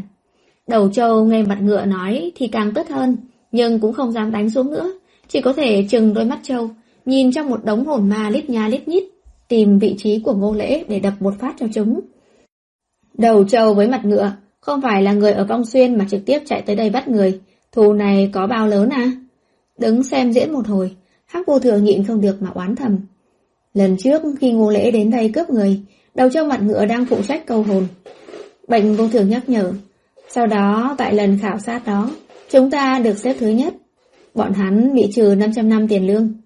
Hắc bạch vô thường liếc nhau, cùng thu hồi móc câu hồn, quay trở vào KTV vừa ra khỏi chưa được 2 phút. Đúng thế, bọn họ cảm thấy mình vẫn còn có thể hát một hai canh giờ nữa. Một bên ông Ngô chạy chối chết, vừa cố gắng chạy về hướng cửa âm phủ. Châu Huynh, Mã Huynh, hàng năm tôi vẫn đốt tiền vàng mã cho các anh mà. Đầu cho mặt ngựa mỗi người một búa đánh tới quên trời quên đất. Lần trước tôi trong tình huống bắt buộc mà thôi, tôi xin lỗi mà, xin lỗi. Vậy để tôi ném cậu vào chảo dầu 500 năm rồi hãy nói. Giê-xu ma cả na sĩ muội Ông ngô thề, đời này ông chưa bao giờ mà khốn đốn như vậy đó. Trong máy bay trực thăng của lực lượng quân đội nào đó đang bay về hướng đế đô, bốn quân nhân trang bị vũ khí đầy đủ vây quanh một cái cáng cứu thương. Trên cáng là một ông lão có sắc mặt hồng hào, nhưng không có chút hô hấp nào đang nằm. Cậu nói người này có phải đã chết rồi hay không? Một binh sĩ không nhịn được tò mò hỏi. Chắc là chết rồi, đâu còn hô hấp nữa đâu. Một người khác đáp. Cậu nhìn sắc mặt người này, nhìn còn tốt hơn chúng ta nữa. Các cậu nhiều chuyện quá, chút nữa đến đế đô, giao người xong là chúng ta hết phận sự. Bốn người lính đang trò chuyện, bỗng nhiên một tiếng động vang lên. Ông Ngô đang nằm trên cáng, vụt cái ngồi dậy. Không được nhúc nhích. Phản ứng theo bản năng, bốn khẩu súng đều đồng loạt hướng về phía ông Ngô. Ông Ngô lại vụt cái giơ hai tay lên. Chẳng lẽ ông trăm cay nghìn đắng, thần vất vả mới trốn dưới âm phủ lên được, lại bị người khác tìm bắt lại. 30 phút sau, máy bay đáp xuống sân bay quân sự nào đó ở đế đô. Hà Thất và Trần Ngư đã chờ từ sớm, nhìn thấy máy bay hạ cánh. Trần Ngư vội vàng chạy tới, chỉ là cô chưa kịp chạy đến gần thì đã thấy ông Ngô thản nhiên bước xuống máy bay dưới ánh mắt kinh dị của bốn binh sĩ. Ông nội, còn biết là ông không chết mà. Trần Ngư buông lời trách cứ. Ông đã bao nhiêu tuổi rồi mà còn chơi trò giả chết hả? Ông có biết là suýt nữa ông bị đưa đến nhà hỏa táng không? Con cho rằng ta làm thế vì ai? Hả? Đầu tiên là dưới âm phủ bị người ta đuổi giết, khi tỉnh lại thì suýt nữa bị xử bắn. Ông Ngô cảm thấy cũng rất uất ức, giơ tay đập thật mạnh lên đầu Trần Ngư. Không có chuyện gì, sao không nhận điện thoại? Ai bảo con không nhận điện thoại này? Ai bảo con không nhận điện thoại này? Ôi ôi ôi! Trần Ngư bị ông ngô đập kêu lên oai oái.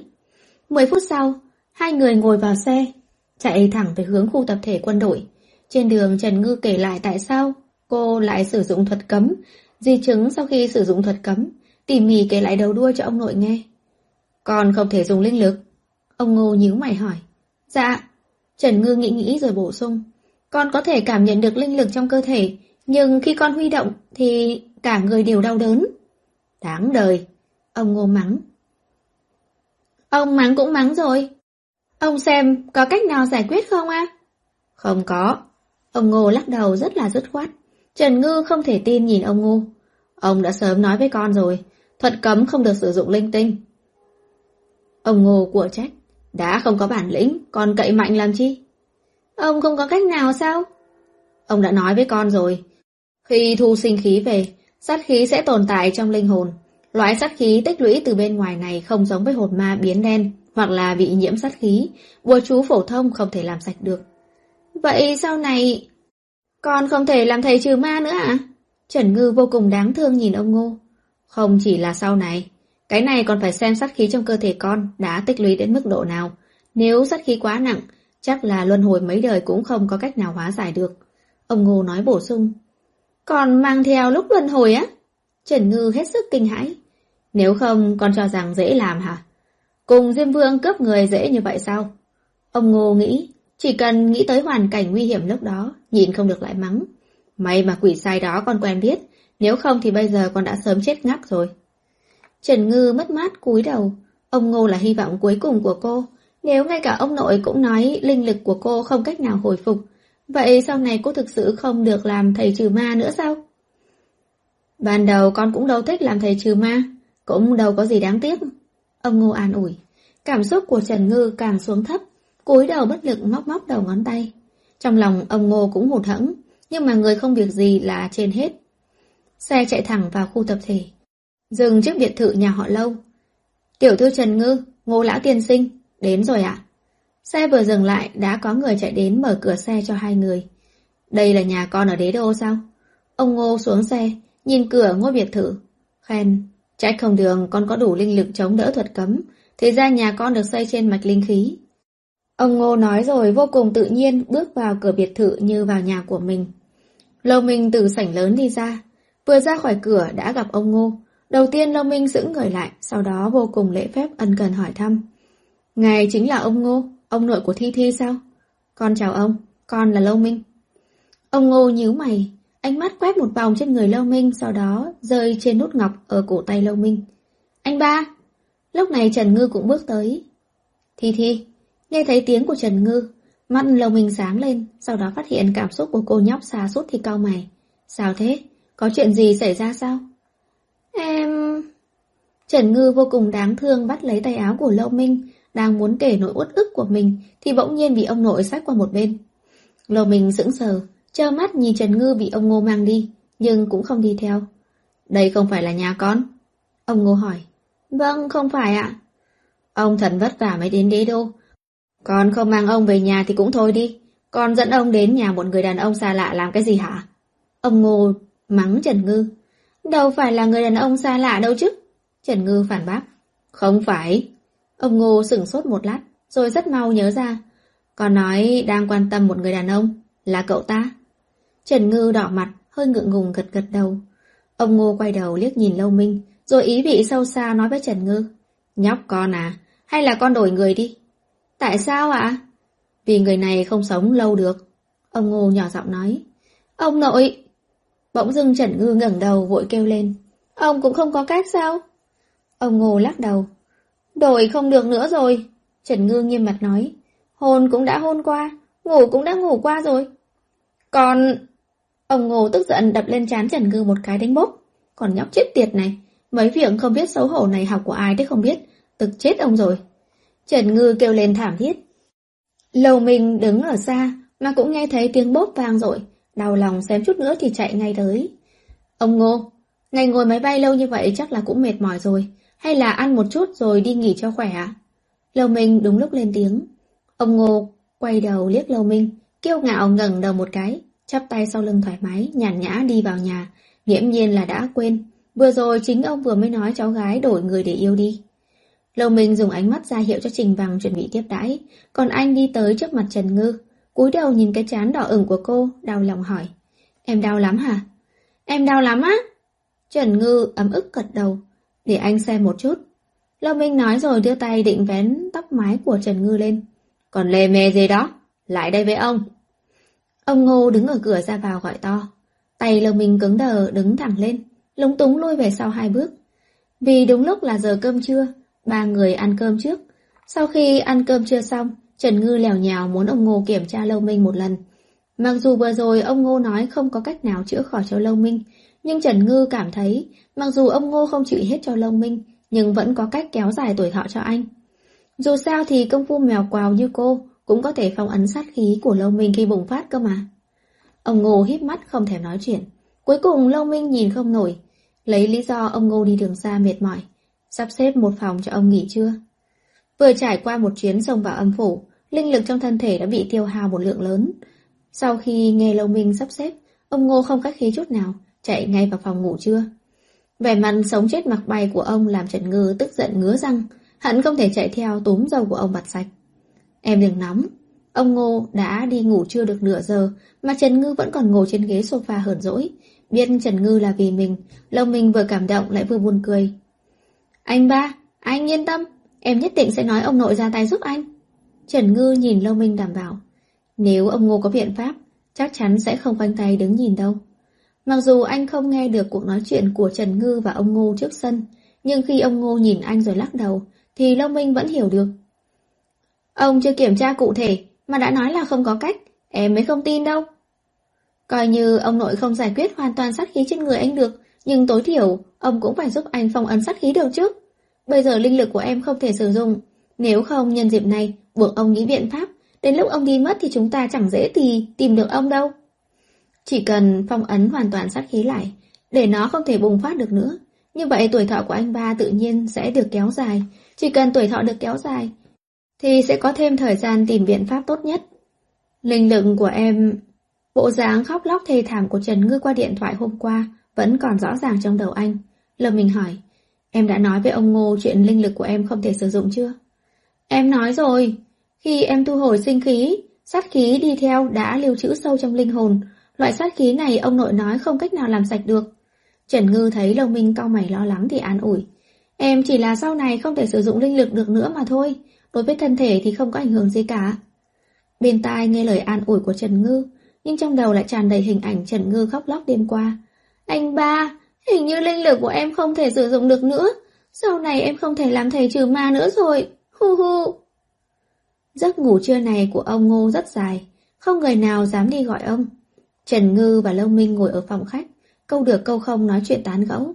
Thời gian trôi qua, Trần Ngư cũng buồn ngủ, cô nghiêng đầu dựa vào ghế sofa ngủ thiếp đi.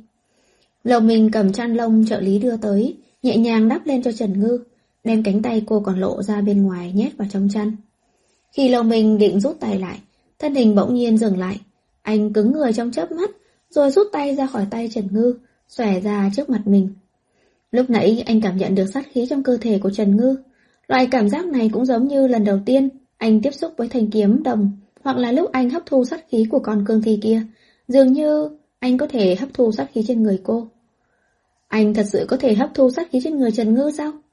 Có suy đoán này, lòng mình hầu như không cần suy nghĩ gì thêm.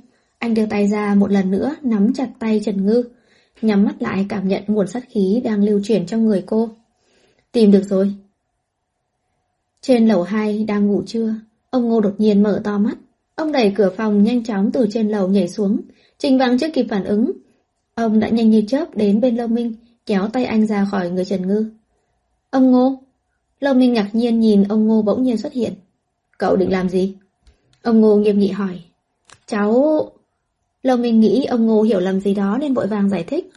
Cháu... cháu không làm gì cả. Cháu chỉ định... Sát khí trên người cậu sợ dĩ không có cách nào làm sạch được là vì nguồn sát khí đó đến từ linh hồn của cậu. Sát khí của cậu bây giờ đã cực kỳ không ổn định. Dù chỉ gặp một ác ma có tu vi hơi cao một chút, cũng đủ làm sát khí của cậu bùng phát. Thế mà cậu còn dám trực tiếp hấp thu sát khí trong linh hồn của Trần Ngư sao? Ừ, cháu, cháu chỉ... Lúc đó lòng mình căn bản là không nghĩ nhiều như vậy. Cậu muốn con nhóc kia ái náy cả đời sao? Ông Ngô lại hỏi. Lâu Minh giật mình vội vàng lắc đầu. Cháu không có, cháu chỉ muốn... Lời nói của Lâu Minh mới được một nửa thì bỗng nhiên cảm thấy có gì không đúng lắm. Anh và ông Ngô cùng nhìn về hướng Trần Ngư thì thấy trên người Trần Ngư đang ngủ say bốc lên một sợi sát khí màu đỏ từ từ trôi về hướng Lâu Minh. Ông Ngô thấy tình hình không ổn lập tức nghiêng người chặn trước người Lâu Minh từ trong túi móc ra một lá bùa thủ hết sát khí đỏ vào trong đó. Sau khi xác định không còn sát khí thừa nào trong không trung, ông Ngô mới nghi ngờ quay đầu về phía Lâu Minh. Tại sao hai người không tiếp xúc, mà sát khí vẫn bị cậu hấp thu? Lâu Minh mờ mịt lắc đầu. Ông Ngô híp mắt. Trong lòng còn có điều không hiểu. Trần Ngư chỉ hấp thu một ít sát khí bên ngoài lẫn vào khi thu hút sinh khí mà thôi. Như vậy nguồn sát khí kia chắc chắn là không thể nguy hiểm đến mức biến thành sát khí màu đỏ như thế chứ. Tác giả có lời muốn nói. Không bắt được ông Ngô, đầu trong mặt ngựa cực kỳ oán giận hắc bạch vô thường, liền gọi điện thoại. Sao hôm qua hai người rõ ràng là ở Vong Xuyên, tại sao không đi bắt Ngô Lễ? Lão Nghiêu à, cậu còn thiếu tôi 10 triệu tiền âm, định khi nào thì trả đây? Tút, tút, tút. Chương 74 Chia cắt sát khí Khi Trần Ngư tỉnh lại thì đã là buổi tối, ông Ngô và Lâu Minh đang ngồi chơi cờ vây cách đó không xa. Thi Thi, em tỉnh rồi hả? Đầu ngón tay của Lâu Minh còn kẹp quân cờ trắng, nghiêng đầu về phía Trần Ngư mỉm cười. Dạ, Trần Ngư ôm chăn lông ngồi lên. Vừa chuẩn bị duỗi lưng cho đỡ mỏi thì phát hiện thân thể mình có chút gì đó không đúng. Hình như hơi thở trong người đã trôi chảy hơn. Trần Ngư chớp chớp mắt, thử huy động linh lực trong cơ thể một lần nữa. lầu Minh hạ quân cờ chốt. Ông Ngô cầm quân cờ trên tay, nhìn nước cờ chốt suy nghĩ. Hồi lâu, vẫn không đặt xuống. Thì chợt nghe cháu gái kêu hét om sòm, dọa ông làm tay mất thăng bằng, quét ngang nửa bàn cờ. Om xòm gì thế? Tại con mà làm hỏng bàn cờ rồi đấy này. Ông Ngô thở phì phò mắng. Long Minh im lặng nhìn bàn cờ mà anh đang giành lợi thế đã bị phá hủy. EQ rất cao, không phải trần ông Ngô. Ông nội, anh ba, linh lực của con lại vận chuyển được rồi nè. Trần Ngư kích động nhảy tới nhảy lui trên ghế sofa. Biết rồi, biết rồi, đừng có nhảy nữa. Vẻ mặt ông Ngô ghét bỏ. Trần Ngư không thèm để ý đến ông nội, vọt đến trước mặt Lâu Minh, vui vẻ nói. Anh ba, linh lực của em lại sử dụng được rồi. Sau này em còn có thể giúp anh phong ấn sát khí được rồi nè. Ừ. Lâu Minh nhìn dáng vẻ vui mừng nhảy cẫng lên của Trần Ngư, nhớ tới lời ông Ngô đã nói với anh. Cậu có biết là nếu như vừa rồi, cậu hấp thu sát khí trong linh hồn của Trần Ngư, thì có thể cậu sẽ chết không? Đối với câu hỏi của ông Ngô, lúc đó Lâu Minh không trả lời. Mặc dù anh biết sát khí trong cơ thể mình vô cùng bất ổn, Mao Đại Sư cũng nói thân thể anh cầm cự được nhiều nhất là 3 năm nữa. Nhưng có lẽ bởi vì xác định được thời gian như thế, nên anh mới không chút nghĩ ngợi, mà hấp thu sát khí trên người Trần Ngư, không cân nhắc đến hậu quả. Nhưng nếu anh biết được hậu quả thì sao? Lòng mình cảm thấy chắc chắn là mình vẫn sẽ lựa chọn như vậy. Dù sao thời gian còn lại của anh cũng không còn nhiều, mà tương lai của Trần Ngư thì lại còn rất dài. Ông nội, vậy mà ông còn gạt con là không có cách nào? Trần Ngư trừng mắt lên án ông nội không đáng tin cậy nhà mình, hại cô ỉu xìu mãi, đến ngủ cũng ngủ không ngon. Đó là do số còn may mắn thôi. Ông Ngô như có như không nhìn thoáng qua Lâu Minh. Khóe miệng Lâu Minh mỉm cười, nhìn ông Ngô khẽ gật đầu, thầm cảm ơn ông. Hừ, ông Ngô ghét bỏ nghiêng đầu đi chỗ khác. Cuộc đời ngô lễ của ông ghét nhất là hành vi ngu ngốc, làm việc tốt mà không cần lưu danh. Nếu không phải là sợ cháu gái mình cảm thấy áy náy, ai thèm gánh nỗi oan ức này trên lưng làm gì? Lúc ăn cơm tối, Trần Ngư đưa ông Ngô về nhà mình. Biết ông Ngô đến đế đô, ba mẹ Trần đã chờ ở nhà từ sớm. Mẹ Trần đã thay đổi hết đồ dùng trong phòng nghỉ cho khách. Cân nhắc đến việc ông Ngô là một người có vị trí cao như vậy, nên đã trang trí căn phòng theo kiểu cổ xưa, đồ gỗ các kiểu cho người có tuổi tác và địa vị cao ở. Ông Ngô, chúng tôi vẫn luôn muốn cảm ơn ông, mà đến hôm nay mới có cơ hội. Mẹ Trần kích động nói. Lần trước không thể đích thân đến thôn Đại Mộc để cảm ơn mọi người, vãn bối thấy thật có lỗi. Thị trưởng Trần cũng nói theo. Hai người ba mẹ Trần thực lòng cảm kích ông Ngô, nếu lúc trước chỉ là vì ông Ngô đã cứu được Thi Thi nhà họ, bây giờ còn là việc ông Ngô đã dạy thuật pháp cho Thi Thi mới cứu được Trần Dương con trai họ. Ông Ngô có ân cứu mạng với cả hai con của ba mẹ Trần, cho nên lòng cảm kích này đúng là không có từ ngữ nào có thể diễn tả thành lời. Hai người không cần khách khí như vậy đâu. Ông Ngô cười ha ha, từ trong ba lô của mình lấy ra hai lá bùa đưa cho ba mẹ Trần, mỗi người một tấm. Lần đầu tới cửa, cũng không có gì làm lễ gặp mặt. Đây là bùa trừ ma cao cấp do tôi vẽ ra. Hai người mang theo nó, thì ma quỷ bình thường sẽ không dám tiếp cận. Còn nếu bên cạnh có ác ma thì nó sẽ nóng lên để cảnh báo, rất là hữu dụng đó. Nghe ông Ngô nói như vậy, thị trưởng Trần còn bình tĩnh, trên mặt vẫn luôn nở nụ cười. Còn mẹ Trần thì sắc mặt dần trắng bệch, không có ma quỷ đến gần là chuyện tốt. Nhưng mà ý thứ hai, không biết có phải là do ảo giác hay không, mẹ Trần bỗng nhiên cảm thấy lá bùa trừ ma này có chút nóng phỏng tay. Chẳng lẽ trong nhà lúc nào cũng có ác ma? Chỉ là do bà không biết thôi sao? Nghĩ đến việc ông Ngô đi tàu xe mệt nhọc. Bà mẹ Trần cũng không hay biết, ông cụ mà bọn họ nghĩ là mệt nhọc vì tàu xe, đã ở trong khu tập thể này ngủ một giấc đã đời rồi. Ăn cơm tối xong, ba mẹ Trần cũng không làm phiền ông Ngô nữa, mà để Trần Ngư đưa ông về phòng nghỉ ngơi. Đưa ông Ngô về phòng nghỉ rồi, khi trông thấy cách trang trí trong phòng trở nên sang trọng rực rỡ hơn hẳn, Trần Ngư không nhịn được mà cảm thán một câu. Mẹ con vậy mà dám đổi hết đồ đạc trong phòng luôn. Ông Ngô tất nhiên cũng nhận ra thái độ kính trọng của ba mẹ Trần đối với ông. Nhưng đối với người đã trải qua việc đời như ông, việc này cũng là quá bình thường.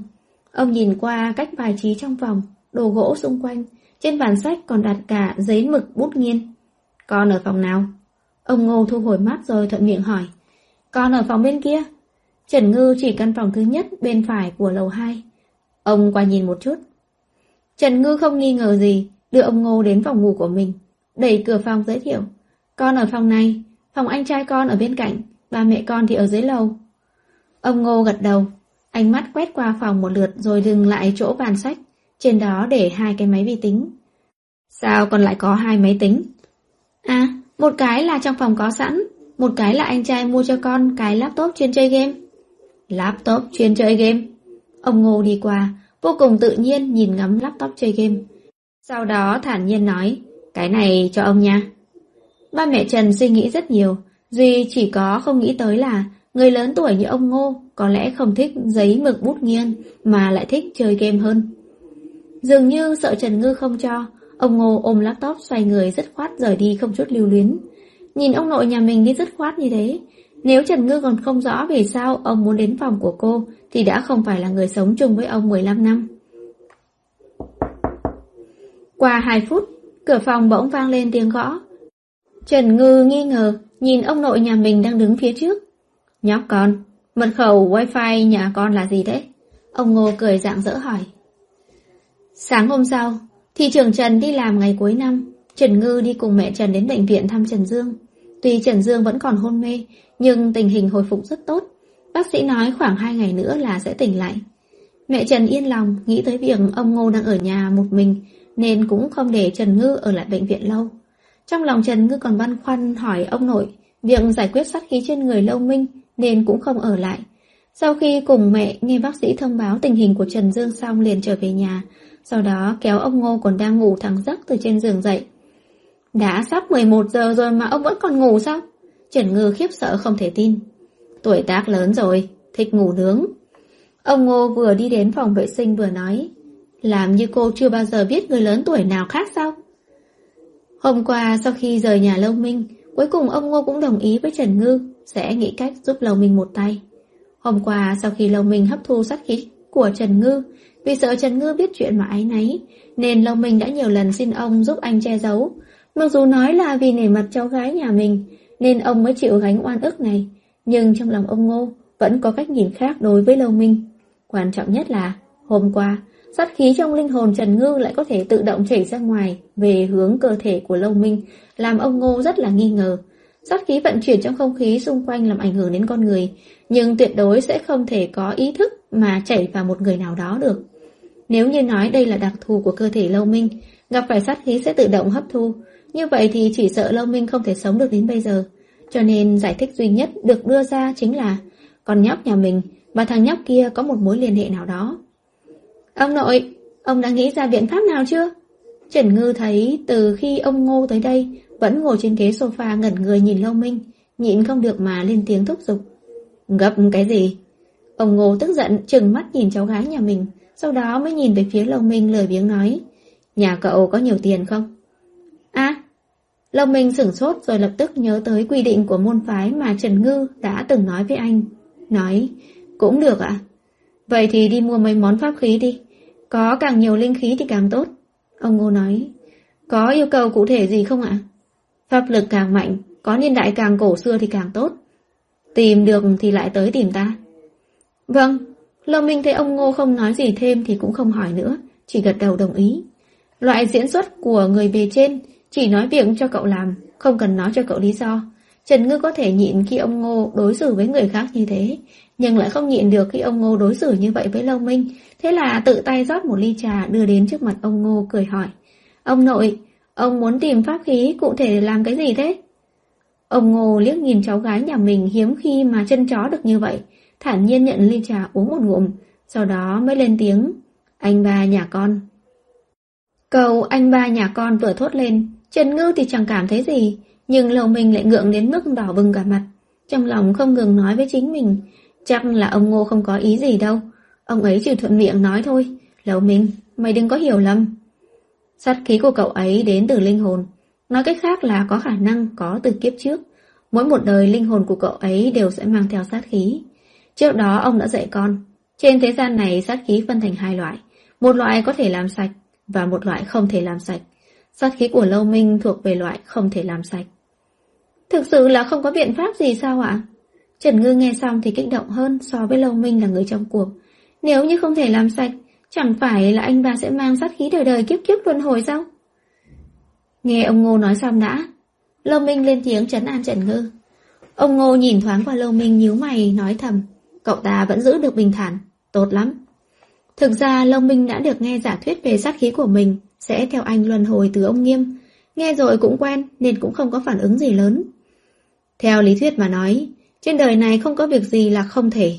Nếu có thì đó là thực lực không đủ, hoặc do không tìm được phương pháp thích hợp. Phương pháp gì ạ? Mắt Trần Ngư sáng rực lên. Vẫn chưa tìm thấy. Ông Ngô đặc biệt thích ăn đòn, trả về bốn chữ. Trần Ngư nghẹn họng, cảm thấy ông nội đang cố ý chơi cô, tức giận muốn nhổ hết dầu của ông. lòng mình cũng đã nhìn ra, ông Ngô rất thích trêu chọc Trần Ngư, lại thêm Trần Ngư là người nóng tính, dăm ba cầu liền xù lông, lập tức nín cười, giữ người lại. Thì thì, em đừng kích động, nghe ông nói hết cái đã. Ông Ngô nhìn Trần Ngư một lần nữa lại được Lâu Minh xoa dịu, vẻ mặt đáng tiếc, nói tiếp. Sát khí trong cơ thể Lâu Minh, trước mắt mà nói thì không có cách nào làm sạch được. Cho dù ông có phong ấn sát khí lại thì nó cũng sẽ tiếp tục mạnh thêm trong cơ thể cậu ấy. Bởi vì sát khí của con không phải do hấp thu sát khí bên ngoài mà hình thành, mà là do linh hồn của chính con sinh ra. Lâm Minh hiểu rõ. Đúng vậy. Ông Ngô gật đầu. Linh hồn của cậu tương đương với một vật chứa sát khí to lớn. Thời gian càng dài, sát khí trong sâu tận linh hồn tràn ra càng nhiều. Thân thể của cậu từ từ sẽ không chứa nổi. Vì thế, đây là nguyên nhân mà cậu không thể sống lâu được. Cho nên, phong ấn đối với cậu mà nói đã không còn chút ý nghĩa nào cả. Muốn kéo dài tuổi thọ của cậu, chỉ còn cách đem linh hồn của cậu tách rời sát khí. Tách rời? Lầu mình không thể tin nhìn ông Ngô. Linh hồn và sát khí có thể tách rời nhau sao ạ? Trần Ngư cũng là lần đầu tiên nghe thấy điều này. Trên lý thuyết là có thể. Trong cuốn sách cổ xưa của phái Lạc Sơn chúng ta có ghi chép về điều này, nhưng mà đến nay vẫn chưa có người nào thử qua. Ông Ngô nhìn Lâu Minh, giọng nói nghiêm túc. Chờ đến khi tìm được pháp khí thích hợp, ta sẽ lấy linh hồn của cậu ra, dùng bí thuật tách sát khí với linh hồn của cậu riêng biệt, rồi gửi vào trong pháp khí. Quá trình này có thể có điều gì xảy ra, ta cũng không biết rõ được. Linh hồn của cậu và linh hồn của người bình thường không giống nhau. Ta thậm chí còn không dám cam đoan khi lấy linh hồn của cậu ra có thể đưa trở lại nguyên dạng được nữa hay không. Nói cách khác, hoặc là thành công, hoặc là chết. Lầu Minh tổng kết hỏi. Ông Ngô gật đầu. Nên, cậu có còn muốn thử nữa hay không? Tác giả có lời muốn nói. Ngày nào đó nhà họ Trần nhận được chuyển phát nhanh. Mẹ Trần, đây là cái gì? Nhân viên chuyển phát nhanh. Bàn phím chuyên dụng cho game thủ. Ông Ngô, còn nhóc Trần Ngư này bắt đầu ham mê chơi game rồi hả? Tịch thu. Bàn phím laptop dùng không thuận tay một chút nào à? Chương 75 Giao thừa Bởi vì một câu cần pháp khí của ông Ngô, Ma Đại Sư và Bộ trưởng Lâu gần như đã tận dụng hết các mối quan hệ để tìm kiếm tất cả các pháp khí có thể tìm được. Nhưng cho dù họ có mối quan hệ rộng rãi đến mức nào, và lại thời đại này không phải là thời hưng thịnh của thuật pháp, nên muốn tìm được pháp khí tốt là điều vô cùng khó khăn. Mặc dù trong thời gian ngắn chưa thể tìm thấy pháp khí, nhưng năm mới, khi lần đầu tiên Trần Ngư đến đế đô, đã gõ cửa mọi nhà. Trần Ngư mặc chiếc áo len đỏ rực, giúp thị trưởng Trần viết câu đối xong, lại đến phòng bếp phụ giúp mẹ Trần. Làm phu nhân thị trưởng, ngày bình thường mẹ Trần không có thời gian nấu cơm, mà chính bà cũng không tiếc việc bếp núc lắm. Nhưng mỗi dịp vào ngày cuối năm, bà đều đích thân xuống bếp làm một bữa cơm tất niên. Một là vì hôm nay người giúp việc cũng về quê ăn Tết, hai là vào ngày như ngày hôm nay, mẹ Trần hy vọng tất cả mọi việc trong nhà đều do người trong nhà cùng làm. Mẹ, đem nhân sủi cảo bỏ vào như thế này có bị rơi ra không ạ? Trần Ngư vừa bỏ nhân sủi cảo thơm ngào ngạt vào vỏ bánh vừa hỏi. Sẽ có cái vị nhưng mà không sao đâu.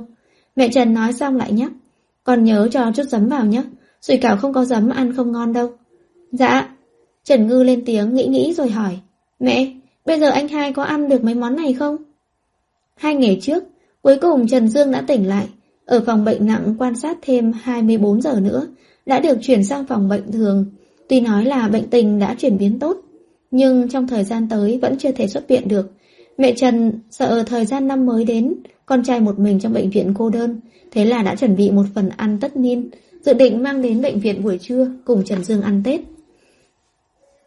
Anh con không ăn được đâu. Mẹ Trần vừa nói và chuẩn bị một phần thịt kho tàu. Vậy chúng ta chuẩn bị nhiều món như vậy làm gì ạ? Trần Ngư khó hiểu. Chúng ta ăn, anh trai con nhìn là được. Mẹ Trần vừa cười vừa nói. Mẹ, mẹ đang quan tâm anh hay là đến kích thích anh con vậy? Trần Ngư không nhịn được mà líu cả lưỡi. Chỉ là hình thức thôi mà. Quan trọng là cả nhà chúng ta cùng nhau ăn tất niên. Mẹ Trần nói xong thì nhìn lên lầu 2. Nếu không con ở nhà cùng ông Ngô đi. Mẹ Trần và thị trưởng Trần cùng đến bệnh viện thăm Trần Dương, cùng anh ăn bữa cơm tất niên. Ông bà ấn định đi vào buổi trưa để buổi tối còn về tổ chức bữa cơm tất niên cùng với ông Ngô. Nhưng mà trong nhà còn có khách mà cả nhà đều ra ngoài, nên mẹ Trần luôn cảm thấy có chút thất lễ. Không sao đâu ạ, con và ông lão, à, ông nội đã nói chuyện rồi. Dưới ánh mắt không đồng ý của mẹ, Trần Ngư sửa miệng. Với lại, xưa giờ ông nội không ăn Tết. Trước kia khi ở thôn Đại Mộc, mỗi khi Tết đến, ông nội đều đem con ra ngoài. Ra ngoài làm gì? À, ra ngoài trừ ma. À, à, là, là như vậy ạ. Phát hiện thân mình mẹ Trần đột nhiên cứng đờ. Trần Ngư vội vàng ngừng chủ đề. Ngày đó tại bệnh viện, sau khi cứu Trần Dương trở về, và mẹ Trần chỉ biết Trần Ngư tại sao lại biết những thuật pháp này và xác định sử dụng thuật pháp cứu Trần Dương không gây ra ảnh hưởng không tốt với Trần Ngư xong thì không hỏi thêm gì nữa. Hai người không hỏi, Trần Ngư cũng không nhiều lời, chỉ là ngẫu nhiên nói chuyện, sẽ không còn cố ý tránh né như trước nữa. Đặc biệt là sau khi ông Ngô đến đây, ngẫu nhiên trong lúc trò chuyện cũng sẽ đề cập đến chuyện trừ ma. Mỗi lúc như thế, bà Trần còn có thể giữ thái độ bình thường, nhưng mẹ Trần lại có chút sợ hãi. Một hai lần, Trần Ngư cũng phát hiện ra nên sau này trước mặt mẹ Trần, cô cũng không nói gì thêm nữa. Mẹ Trần đem món ăn cuối cùng bỏ vào hộp giữ nhiệt, đậy nắp lại. Mẹ, mẹ đưa con để con cầm lên xe cho. Trần Ngư cầm hộp từ tay mẹ Trần, quay người chạy ra ngoài. Mẹ Trần nhìn bóng lưng nhảy nhót của con gái chạy đi xa, ánh mắt lóe lên sự ảo não. Bà phiền muộn vì sự nhát can của mình, khó có dịp Thi Thi chủ động nói cho bà về cuộc sống của con bé trước đây. Vậy mà sao hết lần này đến lần khác, bà là thứ vô dụng như vậy. Cứ nghe một chút, liền không khống chế nổi mà sợ hãi. Sau khi chuẩn bị mọi thứ xong, thị trưởng Trần lái xe đưa ba người đến bệnh viện. Trong phòng bệnh của Trần Dương, bốn người ăn một bữa cơm tất nhiên đơn giản, nhưng không kém phần ngon miệng. Đương nhiên, vừa mới tỉnh lại không lâu, Trần Dương cũng chỉ uống một chút canh gà. Ăn xong cơm, Trần Ngư cùng mẹ Trần thu dọn đồ, rồi cả nhà cùng ngồi nói chuyện tán gẫu. Mẹ Trần cầm dao gọt trái cây cho cả nhà ăn. Trần Ngư ngại phiền phức, cầm một quả táo cho vào miệng, cắn một miếng nhai rồm rốp. Mẹ sắp gọt xong rồi này.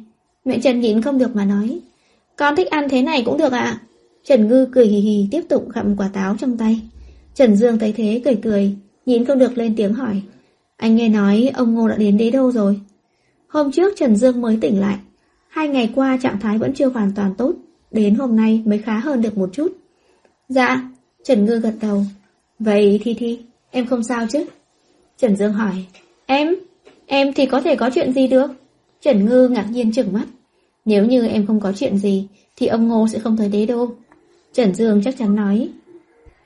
Mặc dù Trần Dương không có ký ức lúc linh hồn ly thể, nhưng vết thương của anh nặng như thế nào, chính anh là người rõ ràng nhất. Với lại ba mẹ Trần cũng đã nói cho anh biết việc Trần Ngư cứu anh như thế nào. Là một người đã từng tận mắt nhìn thấy Trần Ngư đại chiến với Ma Vương. Trần Dương cảm thấy phỏng đoán của mình là hoàn toàn hợp lý. À, không phải, ông nội đến đế đô chỉ là để ăn Tết thôi. Không phải là trước đó mọi người hay nhắc con mời ông đến ăn Tết hay sao?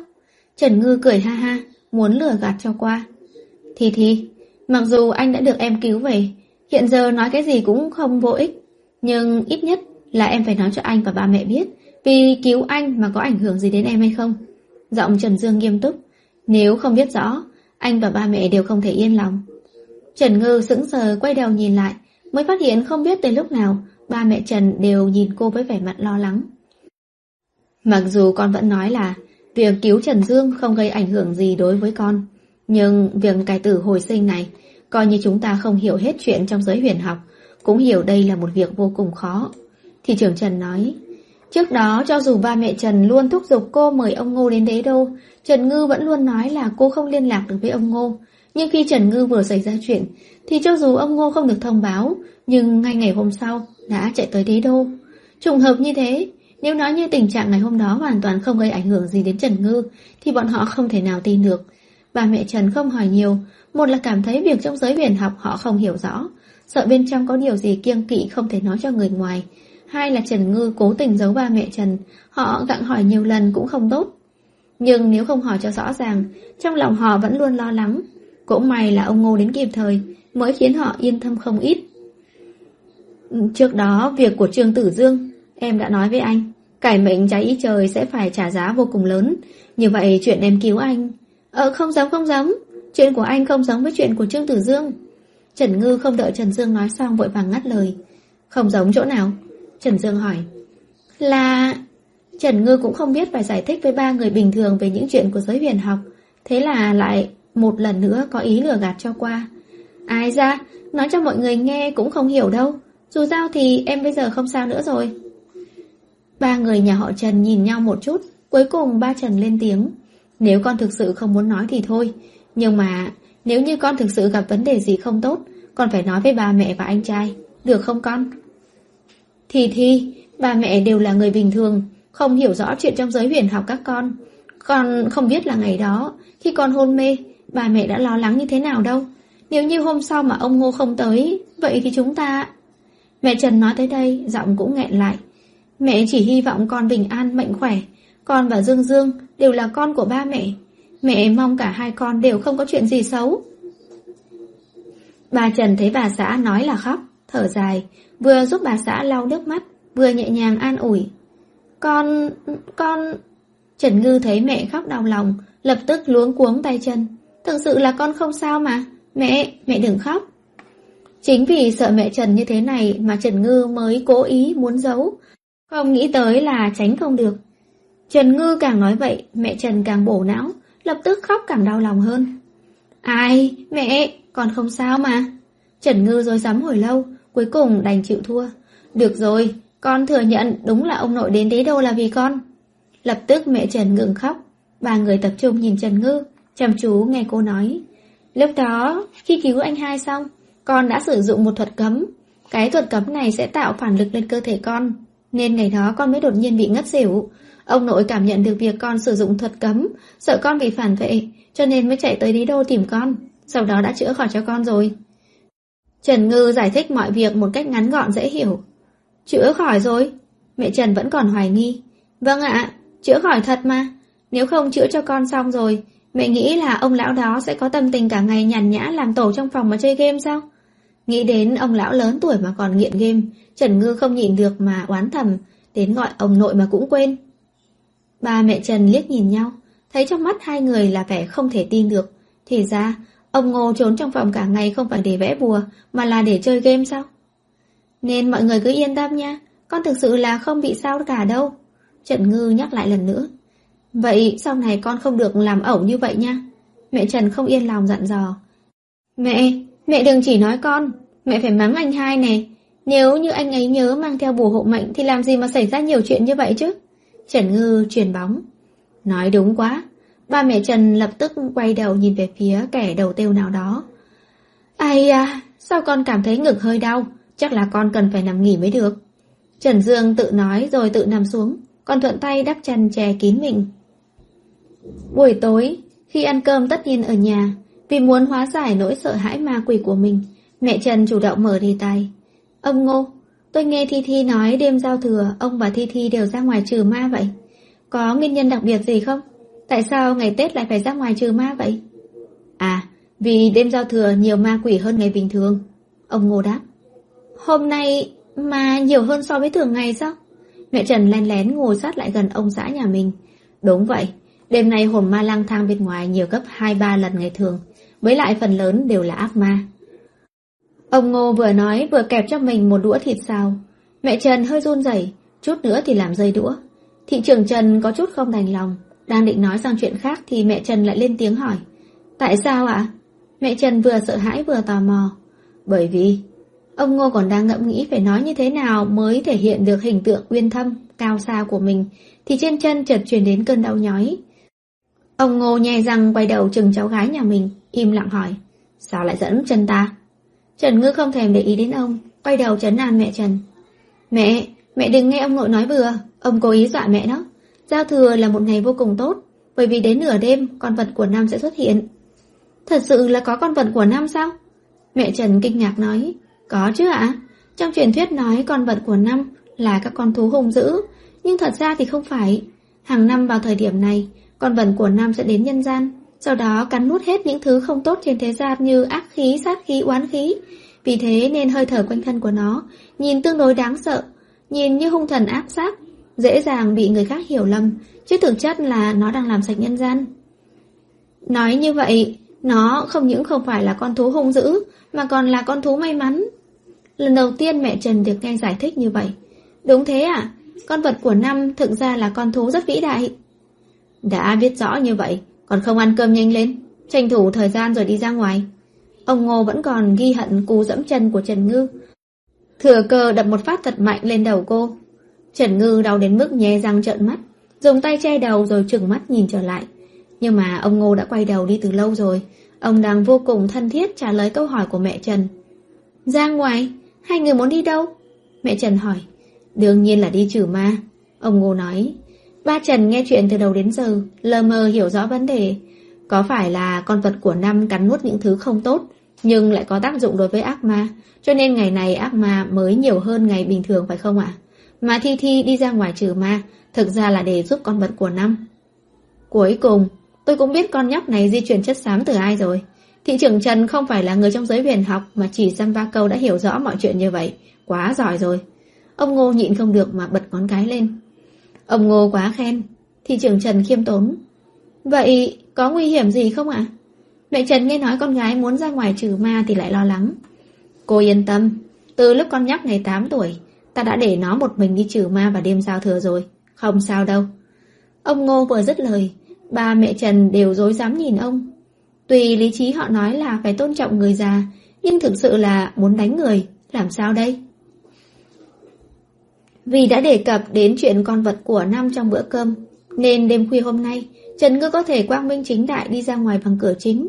Nhưng cô cũng không gấp gáp đi đến địa điểm xuất hiện con thú của Nam mà đến biệt thự nhỏ nhà họ lâu trước. Anh ba!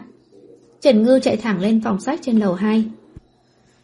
Lâu Minh nghe được tiếng bước chân của Trần Ngư, đã đem sách trên tay bỏ xuống từ lâu, chờ đến lúc cửa phòng bị mở cạch ra một cái, mới cười hỏi.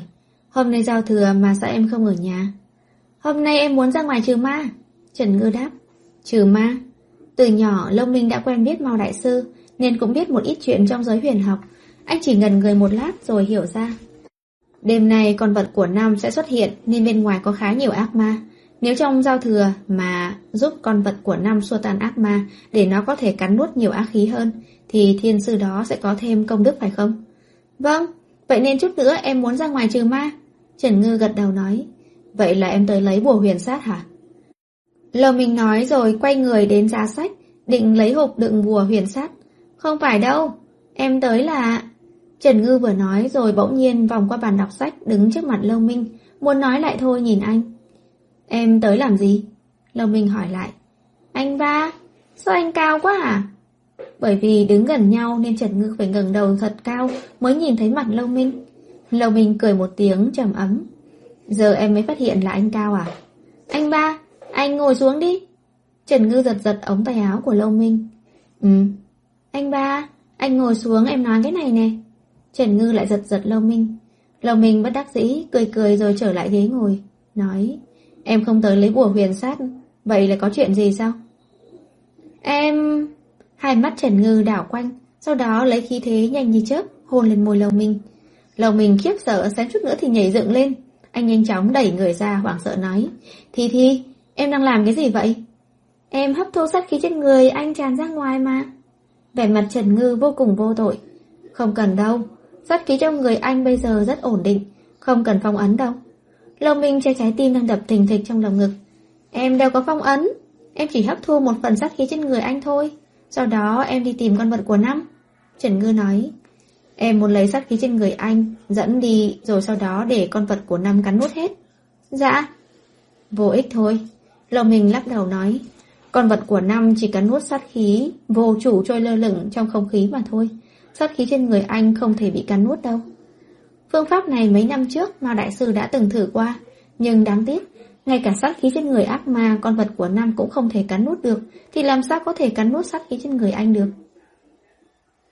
Em hấp thu sát khí, như vậy sát khí đã ở trong cơ thể em. Đối với em mà nói sát khí này chính là dư thừa, như vậy cũng tương đương với vô chủ, con vận của Nam có khả năng sẽ cắn nuốt được. Trần Ngư nói, với lại sát khí trên người anh bắt đầu có dấu hiệu không ổn định, em đoán là hai ngày nữa sẽ cần em phong ấn lại, công bằng nhân dịp này, em giúp anh hóa giải trước một ít. Thật sao? Lòng mình không chắc chắn nhìn lại mình. Sát khí trên người anh thật sự là không ổn định rồi sao? Dạ. Trần Ngư vô cùng chân thành gật đầu. Lầu mình nhíu nhíu mày, bờ môi mím thật chặt. Trong giây lát không thể quyết định được. Ai ra, con vật của Nam sắp xuất hiện rồi, em còn ít thời gian lắm đó. Nói xong, Trần Ngư cũng không cho Lâu Minh cơ hội phản ứng, lại nhào đến một lần nữa. Lâu Minh nắm thật chặt tay ghế, mu bàn tay nổi gân xanh cho thấy rõ trong lòng anh đang rối rắm và dễ dụa. Hôn một hồi lâu, Trần Ngư từ từ ngừng đầu, mở mắt ra đối diện với đôi mắt phức tạp có nhiều điều muốn nói của Lâu Minh. Lâu Minh trột dạ rời mắt, vừa muốn đứng dậy tránh né, lại bị Trần Ngư ấn ngồi trở về. Sao vậy? Lâu Minh kinh ngạc, lại hấp thu thêm chút nữa. Nói xong, Trần Ngư lại cúi đầu hôn lên. Trong lòng Lâu Minh lại rối rắm, vừa áy náy vừa cảm động, lại bàng hoàng, đúng là ngũ vị tạp trần, không biết nên làm thế nào cho phải. Vì cứu anh mà Trần Ngư phải hy sinh nhiều thứ như vậy, anh phải làm thế nào mới có thể báo đáp lại cô đây? Từ lần hôn đầu tiên, Trần Ngư đã hấp thu đủ sát khí, nhưng khi bốn mắt nhìn nhau, cô lại nhớ tới cảnh lúc sáng sớm ở vùng ngoại ô thành phố Bình kia. Lúc đó cô bị Lâu Minh chủ động hôn. Trần Ngư nhớ lại động tác ngày đó, lặng lẽ vươn đầu lưỡi ra. Hả? Hai mắt Lâu Minh mở lớn kinh hãi, giống như bị hồn bay vách lạc. Tác giả có lời muốn nói.